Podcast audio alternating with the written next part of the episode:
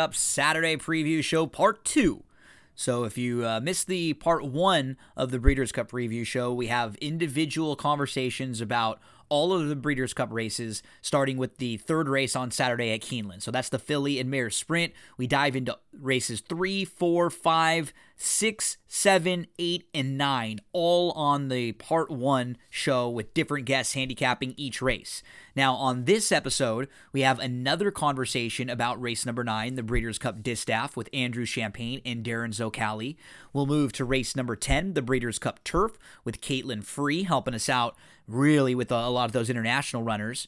Then we get into the Breeders' Cup Classic. Two different conversations about the Classic. First up, Barry Spears and Matt DeSantis help us out talking about each of the horses in there. And then we get to Emily Gullikson to finish up with the Breeders' Cup Classic final conversation. So on this episode, part two of the Breeders' Cup review show for Saturday, you'll get Race number nine, the Distaff with Andrew and Darren. You'll get the Breeders' Cup Turf with Caitlin. You'll get the Breeders' Cup Classic with Barry and Matt. And then another Breeders' Cup Classic chat with Emily Gullikson.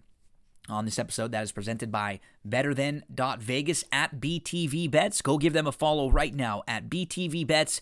Free handicapping and gambling analysis for football, basketball, baseball, college football, horse racing, weekly shows to preview the standardbred action from Woodbine Mohawk. I host a ton of the content over there.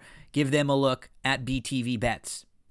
For all of your handicapping, get to drf.com for the past performances. Right now, they have the different packages available for the Breeders' Cup, the Players Package the VIP package and the Timeform US package. Each of them have some specific tools and features that you may use or that you may particularly want in your handicapping. Get to drf.com.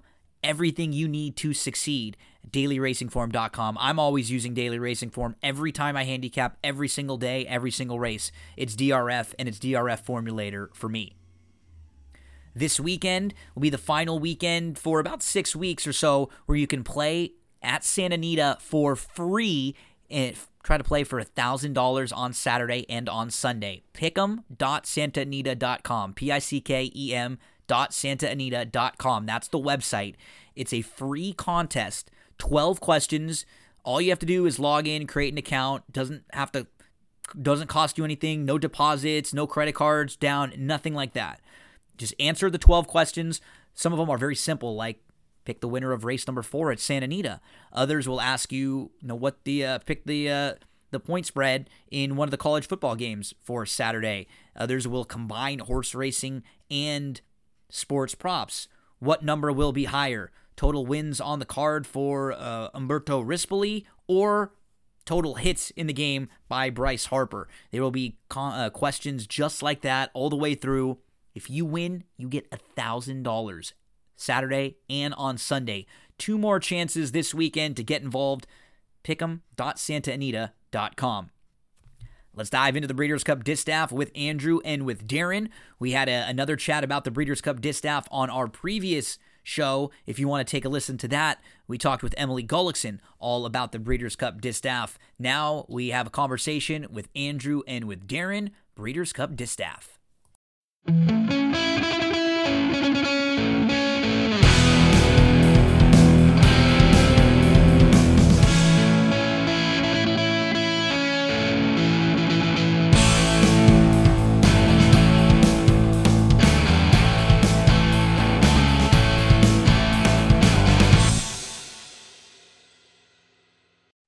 Well, you heard uh, these fellas help me out talking earlier one of the juvenile races on the Friday show. Now we're going to talk about one of the main events of the weekend, the Breeders' Cup Distaff. Andrew Champagne and Darren Zocali join me again to talk about this group. DZ, a different, totally different race than uh, than the one that we just talked about, where we had young horses going long on the turf. These are more proven, seasoned fillies and mares who have been around for a little while. We don't have a massive group but it's a real, real quality group in here where you have a horse like Nest, who's a nice three year old. She's faced the boys. She was your runner up in the Belmont, and she's going to be facing a good, good group of some older horses like, you know, Malathaat, Search Results, Clairiere. And then you kind of have a sharp kind of wise guy three year old filly like Society, who is very, very fast and has, you know, a, a possibility to run them off their feet. It's not a field of 14, but this is a good, solid group of eight. It was funny. I, when I went through the race the first time, I said, uh, when the morning line, well, not the first time, but after the morning line came out, I said, can you imagine if I would have told people on July the 24th that in the Breeders' Cup Distaff, Secret Oath would be two and a half times the price of Society? I know, right? Oh, Uh, pretty wild. Uh, it, it's a really interesting race. You have three, um, you know, very nice three-year-old fillies. You have the uh, the Kentucky Oaks winner, who's kind of uh, obviously lost some of the luster off her star. You have the the freakish nest. You have the wise guy speedster society, and then you have the established group of older mares led by Malathaat, who of course is just a brilliant mare herself. Brilliant filly. She's only four. Um, it, it's a tremendous race. It, it's a really good race, and um, there's a lot of different ways to go, and I'm looking forward to diving into it. So we'll just go inside uh, to outside here. Makes the most sense in this group. And we'll begin with the number one, Malathaat, as is she is a, such a nice filly, and she's become really, really versatile. She probably has a little more speed than you know a, a, rival like Clairiere, who's more of a stone cold closer, so she can keep herself in the race a little bit more. And what's interesting with Malathaat, her and Clairiere felt like they were sort of even, and then like as far as where they st- uh, stood up and kind of stacked up in the division for the older fillies and mares. And then in the Ogden Phipps and, and after the Shuvee, it kind of felt like it was Clairiere's time because she had beat Malathaat in back to back. She'd gotten the better of search results there. Then Clairiere doesn't really fire in the personal ensign. We can talk about what happened that race if it was a race to excuse. And now in back to back races, Malathaat kind of got the stranglehold of the older fillies and mares, DZ. She was a powerful winner of the Spinster in a race where she was just way better than that field. So she crushed them. And in the personal ensign, she de- eh, she defeated search results. It's kind of tough to get a feel for that race because it was a field of five and Clairiere really no showed. So it ended up being, you know, she beat search results and Letruska, which was still solid. I don't have many knocks on her at all. She's very honest. She always shows up. Your Kentucky Oaks winner last year and she was third in the Breeders' Cup Distaff last year. She was only beaten a, a half length in that really weird run race where the pace went crazy quick early and fell apart. Talk to us about Malathaat. One of the more perplexing outcomes of a horse race that I will ever see is how Malathaat did not win the Breeders' Cup Distaff last year. The way that race went, I know, um, and I, and that's coming from somebody who had the worst beat in the history of beats. Who, if Dunbar Road wins that race, I hit not only big win bets, but unbelievable multi race exotics. And it's probably something that I will never get over. And I still don't understand how Malathaat did not win that particular race. Now, that being said, she's obviously peaking at the right time. They have her primed and ready for the Breeders' Cup Distaff. Um, the way this race is going to be run is interesting. Uh, I think she might be a little bit farther back than we have seen the last couple of starts, which could be a little bit tricky for her. Um, I don't necessarily think that there is an abundance of real rapid speed. I think there is some speed to the outside and a couple of horses that like to stalk. And I think Malathaat is probably going to be five, six lengths off them here. Um, she's coming into this in peak form. Her last two are, are, are tremendous. Her most recent victory, albeit against horses like uh, you know, like Army Wife. Uh, you know, I mean, she's supposed to beat that field by five lengths, and she did. I don't have anything to knock her with, to be honest with you. Um, and I would probably come into this saying she's probably the most likely winner of the race, and she's not favored on the morning line. And that, in and of itself, is probably a good betting opportunity. Andrew, let's talk about Malathaat. Happy to. You look at Malathaat and you see a horse that has done very, very, very, very, very little wrong. Nine of 13 lifetime, five grade one wins. Consider this if Malathaat wins the Breeders' Cup Distaff, you're looking at 10 of 14, earnings of about $4 million, champion older mare this year. That is a Hall of Fame resume by anybody's standards. And she's got a real shot, especially because there is speed in this race, specifically towards the outside. And we'll talk more about society and search results and maybe even Nest as we get to those horses in the field. I think there is a lot to like with Malathaat. Three for three here at Keeneland. The spinster didn't come back particularly fast. It didn't necessarily have to. The race she ran three back in the Shuvee, you can almost consider that a throwout too, because Todd Pletcher has gone on record saying she was just not herself in the paddock. They let her over, they put blinkers on for the first time, and she was dull, totally listless. I'm willing to draw a line through that race. You do that, you have a horse that's won three of four starts, the lone loss by a head to Clairiere in a race that, while not as weird as the Breeders' Cup Distaff from November, was pretty darn weird in that the race completely fell apart. Big, big chance here for Malathaat from the rail. I would not be at all surprised if she wins this race. She's an A for me here. Would you say she's the most likely winner of the race? Probably. If you if you ran the race if you ran the race a hundred times, does she win it more than anybody else? Sure seems that way, at least Yeah. from what I'm seeing on paper. I mean, we'll talk a little bit more about Clairiere when we get there because I do think the personal ensign in her case is a complete and total throwout. But we talk a lot about the three-year-old fillies this year. We were we previewed the Kentucky Oaks together, and we, we remember saying that, hey, we think this is a really good crop. With the exception of Nest, I actually think they've underachieved a little bit since then, and I think the older filly and mare division is loaded by comparison. Malathaat, one of the major players in here. Yeah, she'll be in my exotics. I I, I can't leave her out. Um, can't leave her out of any pick fours, pick fives that I'm playing. Her versatility is nice. She should save all the ground. I agree with DZ. I think she'll be a little bit farther back. She's probably not my top selection in the race based on her price. Um, but I won't be leaving her out. So she's definitely in the mix for me.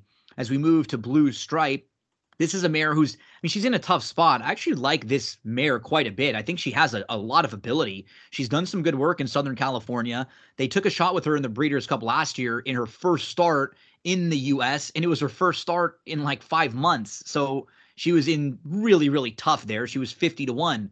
She's done some good work so far this year, but she faces a really tough group. And DZ, like if I was going to play a horse like this as a big long shot, I would have wanted to see one more prep from her. I, I don't like the fact also that she's coming into this race, even if she is like better fresh. I would want more seasoning and I would want to, to get a feel for her a little bit better. Now, she did get the better of She Dares the Devil, a talented filly, uh, what your Oaks winner from a, a few years back. That was in the Clement Hirsch.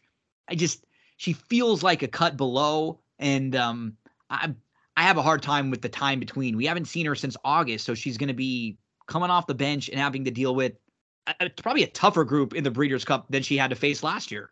I would probably also like her more if the race was in Southern California. Yeah. Um, yeah. Look, I really respect the fact that they've gotten three nice races out of her this year. She's a grade one winner. They've accomplished their goal in that. Why not take a shot in the Breeders' Cup? She is coming in off a three month layoff, which which is a lot. You know, I know she's run well fresh before, but it, it's a lot. Um, there's I'm sure there's a reason for it. Um, maybe this is just a filly that needs a little bit more time at times. Uh, she is 10, she is five years old and only run 10 times. I agree with you. She feels a cut below. Um, would I be completely astonished if she ran really well here? I, wouldn't go that, that far. I would be surprised. I respect her. Like you said, she did defeat She Dares the Devil, the horse that ran second there, Desert Dawn, would probably be about 40 to 1 in this field as a three year old filly. Um, but that being said, uh, I do respect her. Um, I, I I just tend to think I agree. She's just a, a cut below the best in here. Agreed. Uh, you look at this horse and you see some early speed. This horse has been directly off of some reasonably fast races at Santa Anita and Del Mar. You see half miles and 46 and 4, and this horse is pressing the pace. I think the draw really helps her here with all the speed to the outside. She ought to be able to at least get some positioning going into the first turn. I just don't think that's enough. I think this is a nice horse that won a very weak grade one last time out. The runner up was Desert Dawn, who, yes, ran third in the Kentucky Oaks, but at the same time hadn't really accomplished a whole heck of a lot other than that. She Dares the Devil has had a heck of a career, but just hits me as over the top. I believe five years old now. Prefer others is probably the adequate term. There are grade one races, and then there are grade one races in all capital letters. This one's the latter. Secret Oath is the number three. This is your Kentucky Oaks winner from this year. She faced the boys a couple times. She was third in the Arkansas Derby. She was fourth in the Preakness. And since the Preakness, she hasn't. I mean, her Preakness race was was fine. It was actually the best race she's ever run in her career. You know, on on speed figures, she was a she was fourth and like a non-threatening fourth with a little bit of trouble. But DZ, she just hasn't really progressed.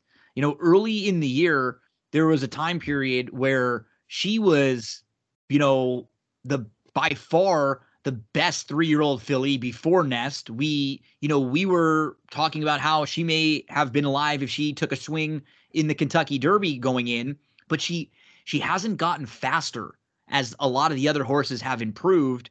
And with her running style, she she's like a real grinder. Um, she doesn't really have that much of a turn of foot, and like you know, she and Nest were maybe on even terms going into the Kentucky Oaks, and Nest has just been so much more impressive in the following races than Secret Oath. Talk to us about the D. Wayne Lukas trained Kentucky Oaks winner. Yeah, one of the more perplexing campaigns that I can remember. Um, and I don't mean that uh, in terms of how they've campaigned her. I mean the result of her races. You mm-hmm. mentioned the fact that she's a real grinder and doesn't have a turn of foot. If we talked about this filly going into the Preakness, we would have said the exact opposite. I know. In the, in the winter months at Oaklawn, in the Kentucky Oaks, she had an electrifying turn of foot. That Arkansas it, Derby race was great with a bunch of trouble. Awful trip, terrible ride. That's why the rider was replaced. And even after that, in the Kentucky Oaks, we saw it again. She was she was push button. It was hold, hold, hold, and you say go. She took off like a rocket ship. Where did that go? It's it's yeah, it's gone. I, she just she she hasn't had that same oomph. And did did the races against the boys take a little something out of her? I don't know. We may have lost DZ here for yeah, a second. Yeah, I think we did. I think Races we did. Have gotten. Okay. Oh, you you lost. Oh, you're, oh. you're good. I think you just went silent. You just went. Uh, oh. We just lost your audio for one second. But keep going. Oh, sorry yeah. about that. Sorry about that. I, I was saying. I think with her that she she was more precocious. She developed before some of the other fillies did. And that's why we saw that big turn of foot. And as the uh, rest of the fillies, the three year old fillies especially, have caught up to her and the races have gotten faster, that turn of foot has now gone away. Uh, and I don't see it coming back at this point. Um, she's a complete play against for me. I will go on record as saying that I think she has absolutely no chance to win this race. I agree. She won't be on any of my tickets. Andrew, Secret Oath, talk to us about her. Yeah, she won't be on any of mine as well. I would like her a little bit more if this race was at a mile and a quarter rather than a mile and an eighth. I was there for the Alabama. I thought she ran well that day. The only problem is she ran into a buzzsaw named Nest that, as you guys have mentioned, progressed significantly, whereas Secret Oath has sort of been running the same race over and over. Now, that same race over and over again has meant she wins the Kentucky Oaks, is fourth in the Preakness, is second in two grade ones at Saratoga, and is third in the Cotillion. That's not half bad if you can get it. But it's definitely a case where you sense they're looking for something to push her up to that next level. And that's where I look at the workouts. And this doesn't sway my opinion any particular way. I think she's a bit overmatched in here. I look October 16th and I see a one mile. I know workout. a mile work. Yeah, that is as old school as they're, old school gets. They're, they're, pulling out everything they can think of. Yep, kitchen sink. And, yeah, yep. And to be fair, she came out of that and worked 58 and four for five furlongs. That's a heck of a move. So maybe they did find something, but they would have to find something, and Nest and others would need to regress. She's a very nice horse if she moves forward from three to four, like she is bred to do, she could have a really special campaign next year. I just think she's a little over the top. I didn't.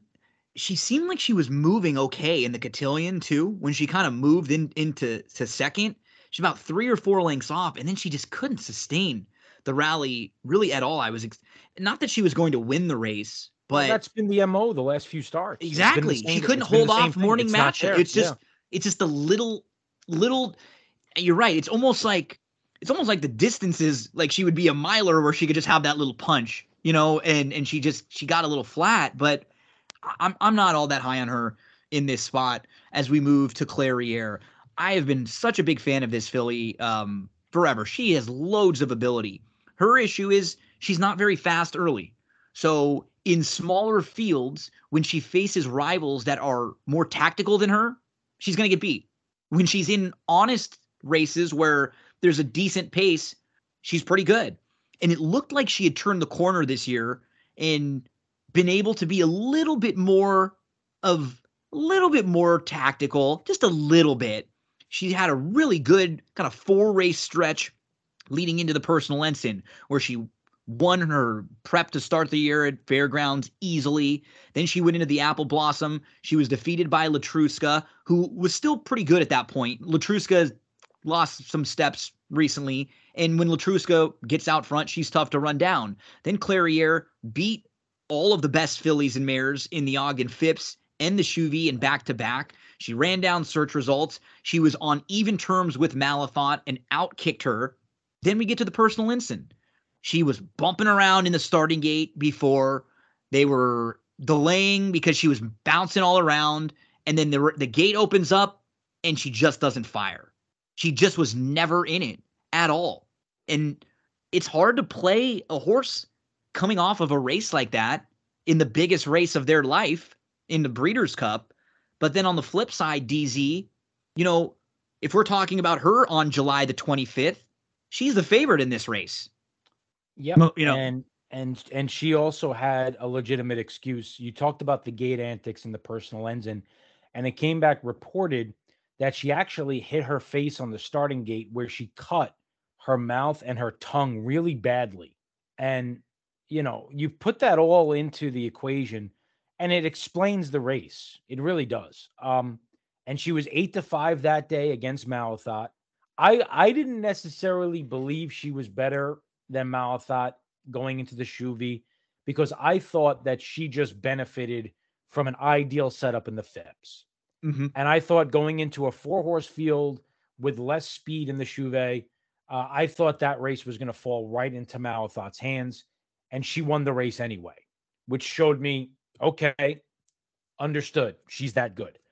Then she had a legitimate excuse in the personal ensign where, like I said, she hit her face in the starting gate. She cut herself badly. That'll throw any athlete off at, you know, when they have to perform immediately after. Uh, and she's been given some time off since then. If she can run back to her races in the Shuvee or the Phipps, she can absolutely win this race. And you're going to get a much better price than you would if she won the personal ensign, where she would be favored here. If she's four to one, five to one at post time, she's a must use. Uh, and I would not talk anybody off of playing her. I like her a lot. I'd pick her second behind Malathaat in here. I think Malathaat is more talented. She's more tactical, but look at the race shape. There's speed. There's a fair amount of it. And as we know, Clairiere can capitalize when given that setup. I'm drawing a line through the personal ensign. I can forgive that race with everything that's gone on, especially given the recent workouts at Keeneland. You look at those five furlong works in mid October. I think Steve Asmussen has her right where he wants her to be. Joel Rosario sees fit to ride back. The faster they go early, the better her chances figure to be. She'll be on all of my tickets. Clairiere, major player in here as we move to the number five so right next door, we go to Awake at midnight. She comes in from Southern California, and DZ she had a nice um she had a nice victory on September the fourth, which was her first start back in a few months. She didn't run well in the Eight Belles.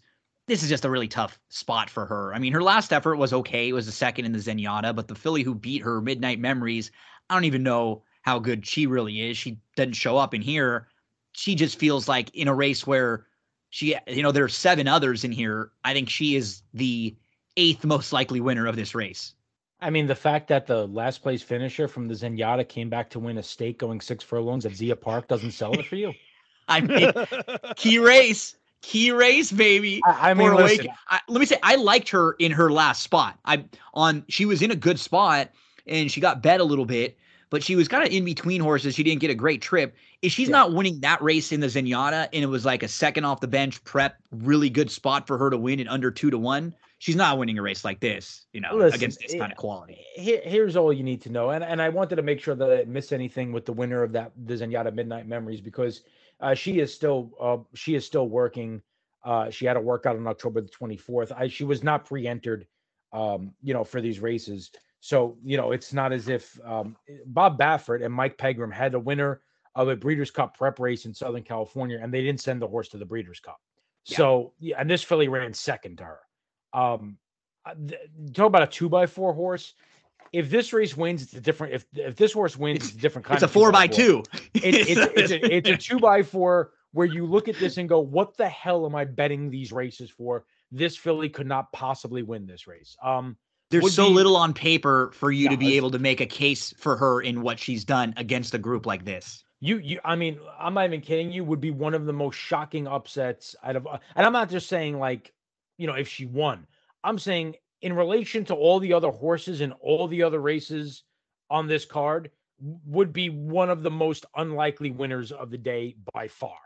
Very much agree. Andrew Champagne, awake at midnight. The one thing that I will say about her is she's going to go early.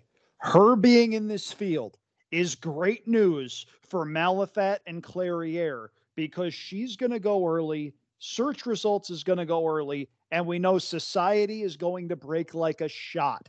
She is going to contribute to what seems like a very fast pace. And it seems like she's entered so that J. Paul Reddam can get the thrill of Awake at Midnight leading after a quarter Getting the of a first mile call? in the Breeders' Cup Distaff. now, look, Mr. Reddam is worth approximately eleven billion dollars. If this is how he likes getting his thrills, more power to you, good sir. I appreciate you being a, a sportsman and running your horse here, and in a sense, acting as a takeout reducer for the rest of the field. But I am with Darren on this.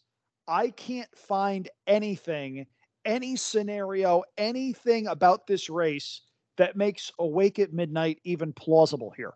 And I'll, I'll actually slightly counter what Andrew said.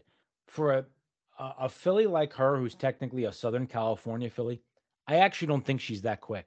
I, No. I think I think her race lines lead you to believe that. Um, when you're on the lead in 24 and 48 and one, going a mile and a 16th at Santa Anita, when she went to the Eight Belles, she didn't sniff the front pack. She the race to the two front- back was pretty quick, though. I'll say that. it, it it was, yeah, it, was at Delmar. But when she ran in the Ashland, you know, she was third, two lengths off of 24 and 1, 48 and 4 pace. They may just uh, listen, they may decide that the gate opens and they're just full blown send. I mean, you could do that with almost any horse. But on paper, I think Nest, search results, and society are all quicker than her out of the gate. They should be for sure. I'm just saying that's the one thing in which they'll have be a And- factor at all, and that's why I think they send.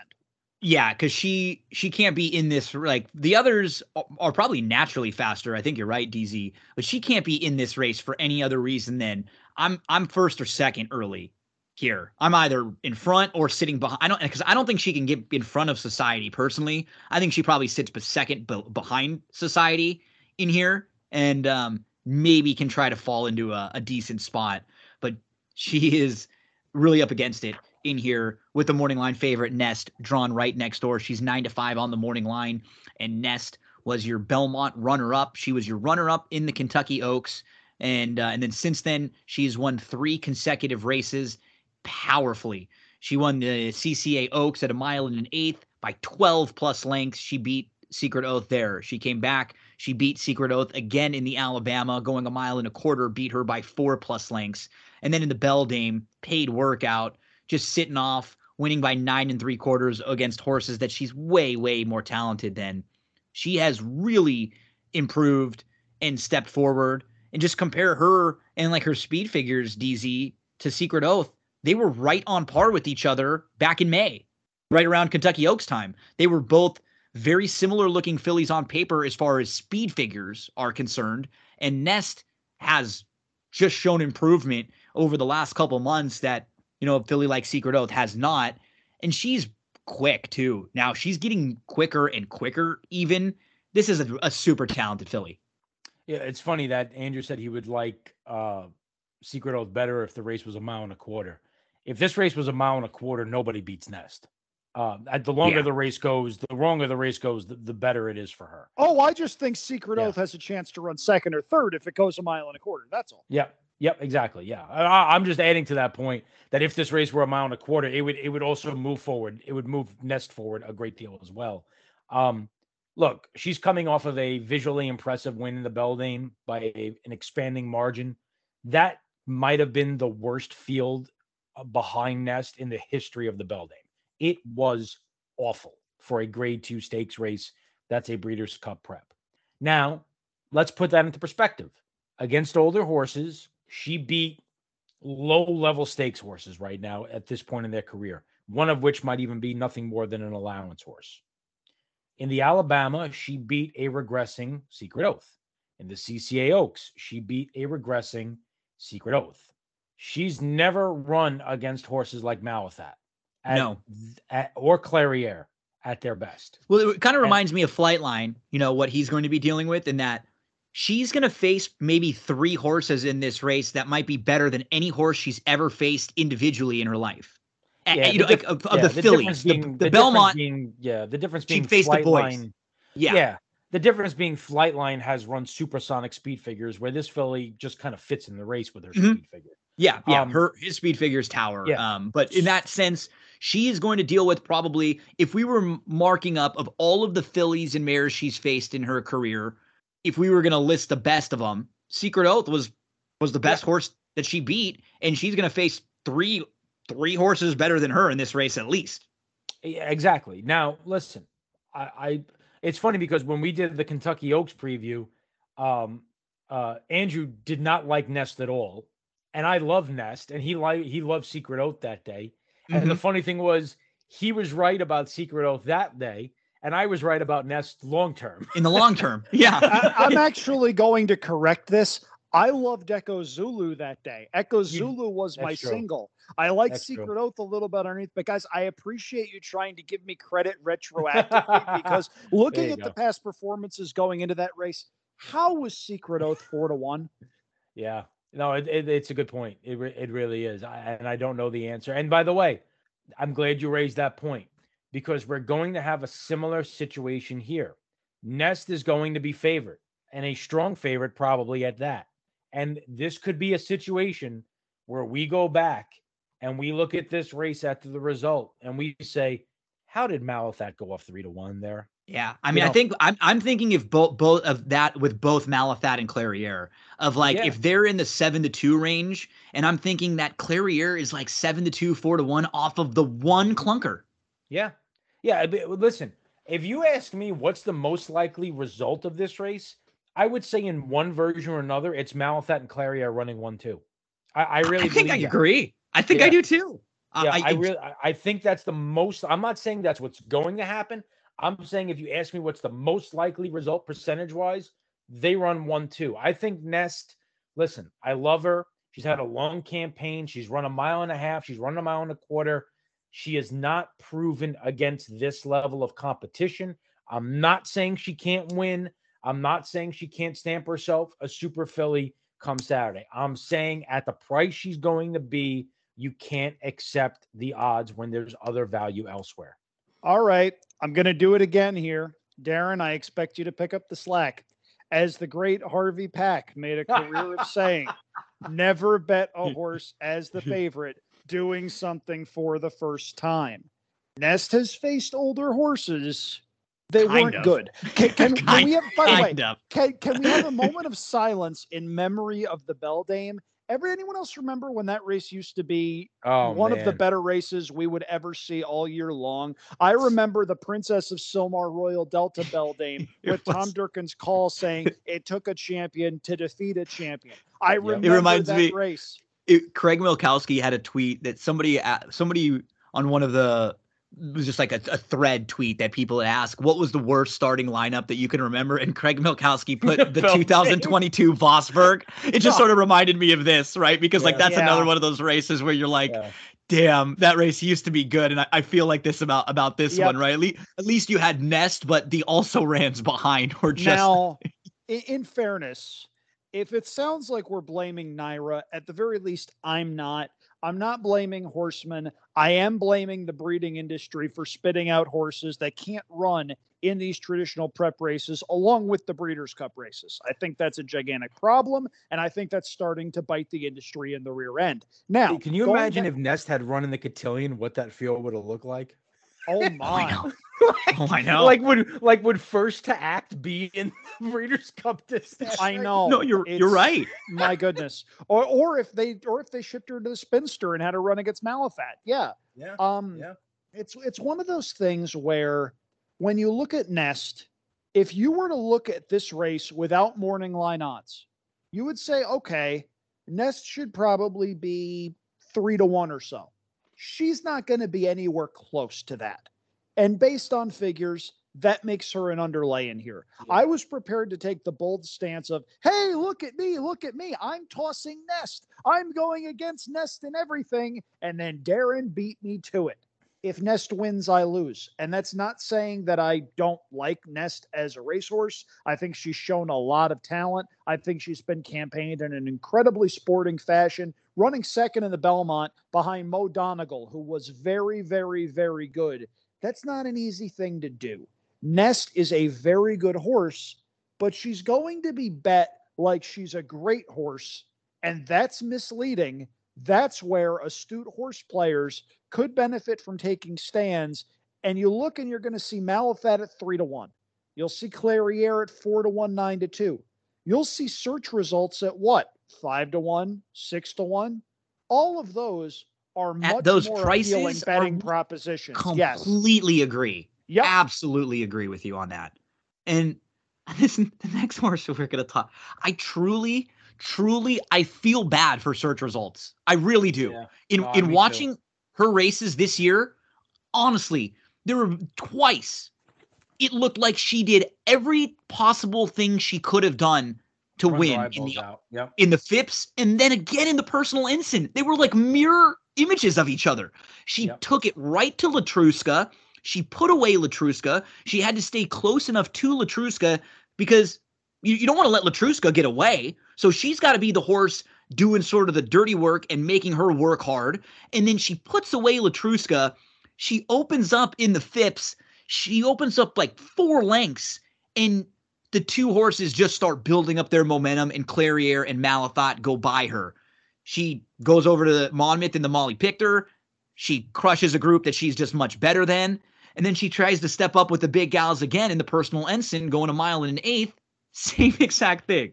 She puts away the speed. She gets the jump, and she just can't hold off Malathaat. DZ. I mean, she you can't really ride her any better than Prat did in in the personal ensign or than Irad did in the Ogden Phipps. He they did everything they could to give this filly the chance to win. She may just run into a couple fillies that maybe it's the tab better than her. Yeah, I said before that if the race was a mile and a quarter, they wouldn't beat Nest. If the race was a mile or a mile and a sixteenth, they probably don't beat search results. You're right. Um, she the mile and an eighth is just painfully a little bit too far for her, and it's a shame. Um, and I know that you look back and say, "What do you mean, Darren? She got beaten in the Phipps going a mile and a sixteenth. Yeah, watch that race and tell me what business she had being within a zip code Hanging of around. Clariere and Malathaat at the wire. You want to talk about, you know, running bravely in defeat. Forget about running bravely in defeat. Search Results' is third place finish in the Ogden Phipps is one of the best third place finishes you will ever see on a racetrack. Uh, she came out of that, destroyed the field in the Molly pitcher, beat Army Wife that day, who came back to run second to Malathaat in the Spinster. And then in the personal ensign, she chased Letruska around the track. She took the lead from her at the quarter pole. And if you would have given me two to five odds on search results at the 316s poll, I would have taken it. I know. thought she was long. Me too. Me and too. somehow she just gets collared by Malathaat.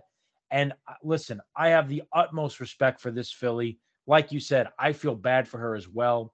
But after watching the personal ensign, I look at this race and how the race ape is going to be. Society to her outside.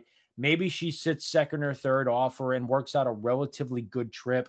But how does she beat Malathaat? I How is it any know. different? That's that's the Yeah. problem. It was as perfect as she could have scripted up basically twice. You know, she's the she's the kind of filly where you know I'm I have so much respect for her that I think on any given day she can jump up and win. And because I of that, agree. And because of that, I'll probably include her against my better. I think so too. because she's going to be five six to one. I think in the race. She's not it's gonna- like the respect like that I have. Yeah, it's not like using Nest defensively at eight to five. No, It's, this is No. different. It's using a horse at six to one that has a chance to win the race if thing everything went perfectly. But at the same time, if she won and it did knock me out of things, she's the type of filly where I would say, you know what, good for her. I'm Me glad too. she got one. Yeah. she because gosh, it's when we're both hitting it, Andrew. I can't play it out in my head any different or any more perfectly than it's played out for her a couple times, and she couldn't seal the deal then. But damn, like. Is there a version of this race where we could see Malathaat or Clariere getting into a little bit of traffic trouble and maybe search results does just kind of stalk and pounce and some of those horses closing can't quite close? Sure, you play simulations out in your head. There are versions of this race where she can win, but man, it's a tough spot for her. And, and like Darren said, that the distance just seems like a mile would be so nice for her. She is six for 11. Of the five losses, three of those races were won by either Malathaat or Clariere. The other two were right before and right after that very long layoff she had from mid 2021 until April of 2022. So you can excuse both of those races. She's a really nice filly. And I'll go a step further. If this Veers Breeders' Cup was at Belmont, where the mile and an eighth is one turn, I would like her significantly more. I just think she's a one turn horse. Having said that, there is a version of this race where she could step up and turn the tables. It would take society clearing and then bouncing. And I don't think that's entirely improbable given what we've seen from society the last couple of starts. And if that happens, search results is sitting in the catbird seat and she's the one they have to catch, turning for home at Keeneland, which has traditionally played not speed favoring, not speed biased, but being near the front's not a bad place to be going two turns over that main track. She's a B for me. I have her third. I'll have her on a couple of tickets. And it's a case where if she comes down and is three to one, seven to two, I can't play her, but I don't think she's going to come down. I think she's going to be six to one, seven to one. And if you want to take a shot, I think that's fair. We round out the field with Society. She's six to one on the morning line. Number eight, Society has won five of her six career starts. Her lone defeat came against Nest and Secret Oath when she was in the CCA Oaks, and she took a few kind of tough steps. It looks like she was almost sunken in the ground for her first couple steps. Her and her rival to her inside stumbled badly, and Society rushed up into some traffic on the heels of, and then shot through. I mean, she had no shot with that trip against the more talented fillies. Now, I don't know if she has a shot against a group like this with a better trip, but she's fast, DZ. It's, you know, she's one of those fillies where she can get out front, she can clear. Do you think she can clear a field like this? Do you think she can dictate the race in here? How good is society? I, I think she can. I think she is very, very quick out of the gate.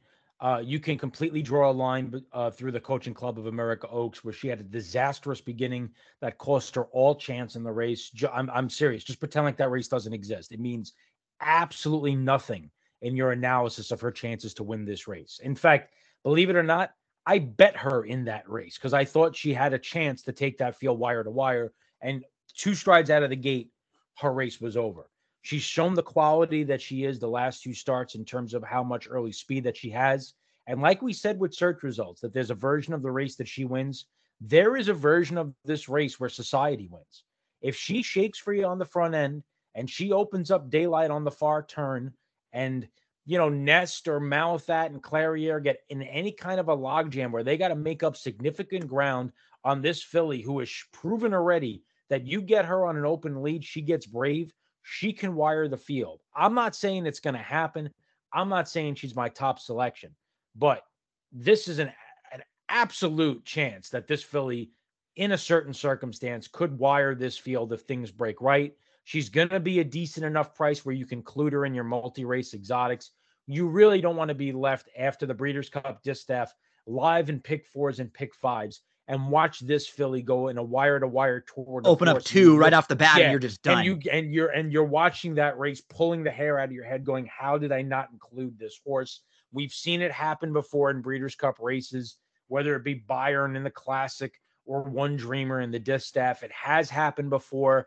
She is enough quality where if things break right, it can happen here. Okay, Andrew, I, I have, go ahead. No, go I was going to say, Darren, you mentioned Bayern it's time to revisit one of the all time great quotes in the history of horse racing journalism. Hey, Joe Talamo, what'd you see out of the gate? Shared belief sideways. yeah. but yeah, um, I, I, didn't mean to interrupt you. Know, I just that that no, was, no, too topical, too topical. Please, um, please, yeah. It's uh. Are are it, we in agreement here that either society runs away and hides, or is sixth beaten about twenty? I don't feel. Yeah. I feel like there's no mm-hmm. middle ground there. Yeah, and for and for that reason, I think she's a a hard horse, like Darren was saying, to leave out of a pick four or a pick five at five or six to one, because I don't think she's the most talented horse in this field. But again, playing it out in our simulations, there are definite versions of this race where maybe the rest of the field is more concerned about each other right? You have yeah, yeah. She gonna come back to us, guys. We're on the yeah. better older fillies and mares. She's not. Let her go. Let her. Go. Let's go. sit She's off of Nest and yeah. we'll wait till Nest makes her move, and we'll try yeah. to move. You know, if you're Clairiere or Malathaat, we'll try to move yep. with that with Nest and yep. go by her or one of the. I can't leave her out because of that because I can absolutely see that, and, and just like you said, DZ, if it happens, I'm gonna go, dude. This was the lone speed, and we we kind of talked it out, so she's probably like my third choice in here or like a third use for me, but she's going to be on a lot of my tickets and pick fours and pick fives and stuff like that. I mean, my thinking is I don't think she's going to be true lone speed. I think Blue Stripe is at least going to provide some token resistance. I think Awake at Midnight is going to go, and I don't think Search Results is going to be too far off of it. Do I think Society is quicker than those horses out of the gate? Maybe so. Will I be surprised if Society gets the lead? No. But it's a little different holding off those horses with three eighths of a mile to go than Florent Geroux looking around, turning for home in the cotillion, and he's six lengths in front with absolutely nobody gaining ground over a very quirky park surface that came after she romped against a weak field over a very quirky Charlestown surface.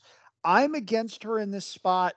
I understand what you guys are saying, but I'm okay with it. I think she's going to have to go really fast early, and I think that'll set things up for the closers to come pick up the pieces. I think she's a very nice horse. I read a Letruska comparison the other day that I really, really like. I think they run the exact same way. They go very fast for as long as they can. And hopefully, society winds up having a very good four year old campaign. And by the way, before we go much further, can't we as a society agree that everybody should just send all of their mares to gun runner and we'd all be much better off yeah. absolutely um yeah putting a putting a little bow on it dz i think for me in the distaff on the bulk of my tickets i'll probably have malathaat clairiere and society those three I, I i think i slightly lean towards clairiere and if she was like four to one i think that's a, a playable price on the win end it'll likely be those three on the bulk of my tickets there. And like you were saying, if you're in a situation where you think Nest is the third or fourth most likely winner in this race, and her. You're not, and and the only way you would want to use her is if you absolutely love a bunch of bombs in the sequence all the way around. You love a 25 to 1 shot somewhere and you just want to get through this race. But that is not a long term play for success. If you like a couple horses that are better than her. I like Malathaat and Clairiere better.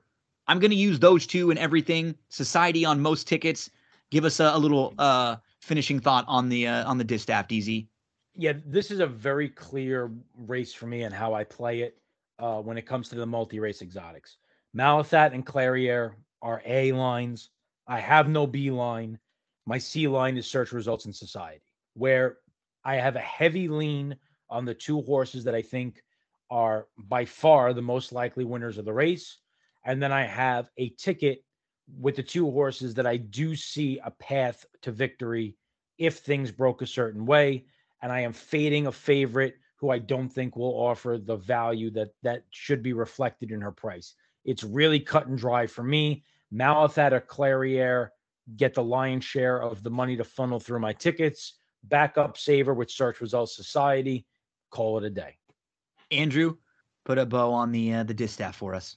Darren and I see it very similarly. Malathaat and Clairiere on my two A's as well. Search results for me as a B, just in case she falls into that perfect stalking trip, which I think she may well get. She does need everything to go right. But again, I think you're going to get some value out of that one that maybe shouldn't be there when you look at the results that she's had over the course of her career and how she's not that far behind the likes of Malathaat and Clairiere. One and four are the A's. Seven is my lone B. Much like Darren Zoccali, I respect Nest. She's the champion three year old filly. Gonna try to beat her. DZ, you're making the trip out to Keeneland for the Breeders' Cup in the next few days. Talk to us about what kind of content we can find from you and uh, and all the good stuff over at Twin Spires. Yeah, um, obviously I'll be putting out a lot of stuff uh, through Twitter regards to the uh, to the Breeders' Cup. Uh, hosting a dinner for for Twin Spires and, and, Churchill on Thursday night out in Lexington at the Campbell House that I'm really looking forward to. Uh, I'll be on track Friday and Saturday. Um, I believe they'll be utilizing me in some type of a video content social media role. I kind of said to them, I'm coming out for this dinner, so I'll be at the track. Feel free to utilize me in any way you want. So uh, we'll see exactly what they uh, what they ask me to do, but I would expect to see myself probably popping up uh, through the Twin Spires social media accounts on Friday and Saturday. Uh, and obviously, I will be putting out my thoughts, my selections uh, throughout both days as well. So uh, it's kind of this. Listen, I love Kentucky Derby. Kentucky Derby is the most fun race, single race to talk about. But Breeders' Cup week for me is where it's at when you get to go through all these races that was like a great tease, huh, Andrew? I, I heard it him, was. and then he and then he went away right at the very end after he got all the good stuff out. But yes. I think I was. Oh, what happened? You lost me again. You, yeah, you, you said, but the Breeders' Cup for me is the. But I was I was agreeing with you as uh. Oh, I it's breeders, different than Derby, I was going to say right? the the breed, the Breeders' Cup for me is, is like Christmas morning because you get all of these different uh, races where you only have to be right a couple of times to make a significant amount of money and handicapping all these races and doing the work is really such a treat. It's exhausting. It's fun though. It's it so is. much fun. It's so we wouldn't fun. be we wouldn't be here talking about the races for an hour each race if, if we didn't love the process of, of, what it takes to get here. Andrew, I know you're going to have a lot of stuff this week. Talk to us about uh, where we can find that that great content and uh, and what you have happening at andrewchampagne.com. Sure. Uh, everything will be up on that website, andrewchampagne.com. I'll have links to everything. I'll be writing a lot of stuff up. I will be hosting the new Drankin Champagne podcast on the on the Wrong Lead Network. Uh, Josh Rodriguez and I put a lot of work into that pretty much right after we get done recording this one. So uh, that'll be a good time. I agree with Darren on a lot of that. Friday and Saturday, it's Christmas morning for horse players. The one thing that I will reiterate is don't lose sight of good bankroll management. There are a lot of great gambling opportunities out there. Yes, you only need to be right a couple of times in order to have a big, big weekend, but don't chase stuff if it's not there. If you're looking at multi race sequences and you feel like you have to go six, seven, eight deep, you probably want to pass the race. Don't abscond with the logic that got you to where you're a successful horse player just because it's the Breeders' Cup. Manage your bankroll effectively, take your stands, and if you're right, enjoy yourself. Fellas, uh, always love chatting with you. It's uh, such a, a, blast. We talk some wrestling, we talk sports, we talk everything going on in the world of horse racing, and I really enjoy when we get to uh, dive into a field like this and go horse by horse and pick each other's brains and maybe lead each other to a thought or two that uh, that one of the others didn't have. It's always great talking races with some of your best buds, and it's been a couple years now where we've had a lot of conversations on these podcasts. So DZ, I, I can't thank you enough. I know you're super busy. You got your family and everything going on there. Andrew, I know you've got new work started and you've got a new uh, content starting and podcasts out there too. So thanks so much, fellas. DZ will be following along with you all weekend. Good luck and have fun over there. And Andrew, same to you. Good luck. Cash all your tickets. And thanks so much to everyone for hanging out with us here. But don't go anywhere. Content is not done. We still have more on this episode of That's What G Said. Big thank you to Andrew and DZ for helping us out with two races again this year. Great analysis and info from them as always. Before we dive on into the Breeders' Cup turf, want to remind everybody about Stable Duel and the daily horse racing contest you can play at stableduel.com or download the app for free anywhere you get your apps. And all you have to do is play into pay the entries into the games that you want to play. You can play into free games there, win money every single day. There are stable duel games. This week, Delaware, Woodbine, and Charlestown have games on Thursday. Friday, Gulfstream, Santa Anita, and Penn National. Saturday has Gulfstream and Santa Anita. Sunday, Gulfstream, Laurel, and Santa Anita. Get those entries in and play, race, win over at Stable Duel. Breeders' Cup Turf Time. Caitlin Free joins us. Caitlin's been doing a fantastic job over the last year on uh, the broadcast at Churchill. We saw her at Turfway Park prior to that, and she really knows grass racing well and international racing very, very well. She has a good gauge for a lot of these horses that maybe you may not have a ton of information on because you probably don't watch them all that much. If you fit someone like that, because I know I do, uh, when it comes to the international races, I have to do a lot of work come Breeders' Cup time because I don't really know these horses all that well. I'm not as familiar as I would be with the horses that are running in the US all the time. So, Caitlin helps us out so much here. Caitlin Free talking Breeders' Cup Turf. We continue along the Breeders' Cup Saturday, and now we're up to the big ones. It's race number 10. It's the Breeders' Cup Turf.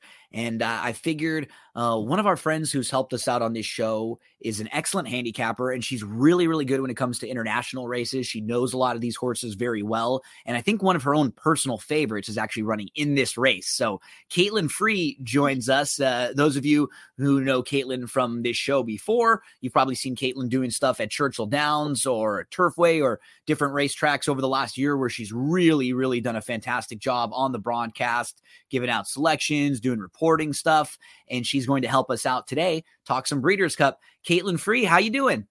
I'm good. How are you, Gino? It is a pleasure to be back and I mean, this is obviously a race that I'm always really looking forward to. Um, didn't come up as strong I was hoping as it would this year, but it's still a really great race that I'm just really excited about, especially with some of the horses that we have coming from overseas in this race. So you and I are talking on Wednesday morning. Tell everybody what the the week is like for you. Like, what kind of content will you have out there? Where will you be? Where can we find uh, find you this week?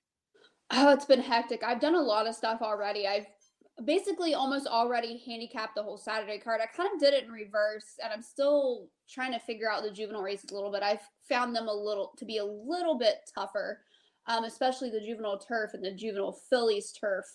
But I am going to be heading down to Kentucky in a few hours. I will be at Churchill on Thursday and Sunday, book ending the Breeders' Cup, and then I will be at the Breeders' Cup. Which is kind of cool. Do you Yeah. so? I was talking to Scott Shapiro a little bit about this. Like, are you having, are you doing anything work wise that day, or do you get to kind of take it in as a fan? kind of both. I'll be doing a little bit of, of things with the road to the Kentucky Derby on Friday, of course, with the juvenile races. So that will be a little bit more busy, but I'll still get to enjoy it. And then Saturday is just kind of like my day to really take it all in. It's been a while since I've been to a Breeders' Cup. It's been since 2019. And I was sitting here thinking, you know, that's been like three years, but then I remember it's also been that long for pretty much everybody else. Yeah, Because the pandemic and stuff. yeah. Yeah. nobody else has been able to go either. So I don't know why I think I'm special. But I'm like, oh my god, I haven't been to a Breeders' Cup in so long that I remember like, right, neither is anybody else. So so this will be fun and uh yeah most a lot of people that i'm talking with are are making the trip on out there so that's awesome it seems like it you get a chance to do some work and share your opinion but then on saturday you can kick back a little bit but you're not far away because Churchill is still pretty close. It was kind of unique. You, you, it's normally not like this where the Breeders' Cup is running, but not at Churchill. So it'll be kind of a different experience for you. yeah, it will be. When I worked at Churchill last year, we were running on top of the Breeders' Cup. So it was Mhm. really, really hectic. I was handicapping not only the Churchill Downs races, then in between races, we were running Breeders' Cup races that I had to talk about. So it made it for a really full day. I didn't really get to take as much in as I wanted to that I usually do at the Derby because we were so busy. So I'm really going to be excited. It's definitely a unique experience with the tracks running, you know, concurrently. It sets up for, I don't know, just something cool. And I'm hoping that people the day before the Breeders' Cup and the day after the Breeders' Cup will hopefully come out and enjoy Churchill as well. I mean, it's only like an hour away. you Mine, you're in the area. Might as well go on out there and say hello to Caitlin too. Uh, and uh, and yeah, if you here's the key, right? If on Saturday you made a ton of money, well, now you've got a bunch, so you go out to Churchill and you've got a big bankroll. If you need to make up some money from the weekend, well, then you go to Churchill on Sunday and you can try to make it up. So either way, exactly. Either way, you go out and visit Caitlin on uh, on Sunday. Uh, let's visit the Breeders' Cup Turf, which is race number ten.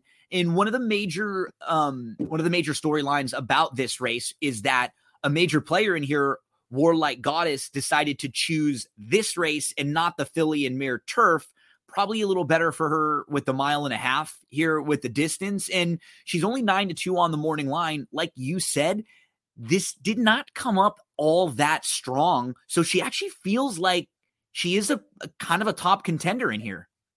I think she's probably going to go off favored, especially, yeah. you know, with the American money that's going to be coming in here being, you know, the core of all of it. I really think she's going to go off favored.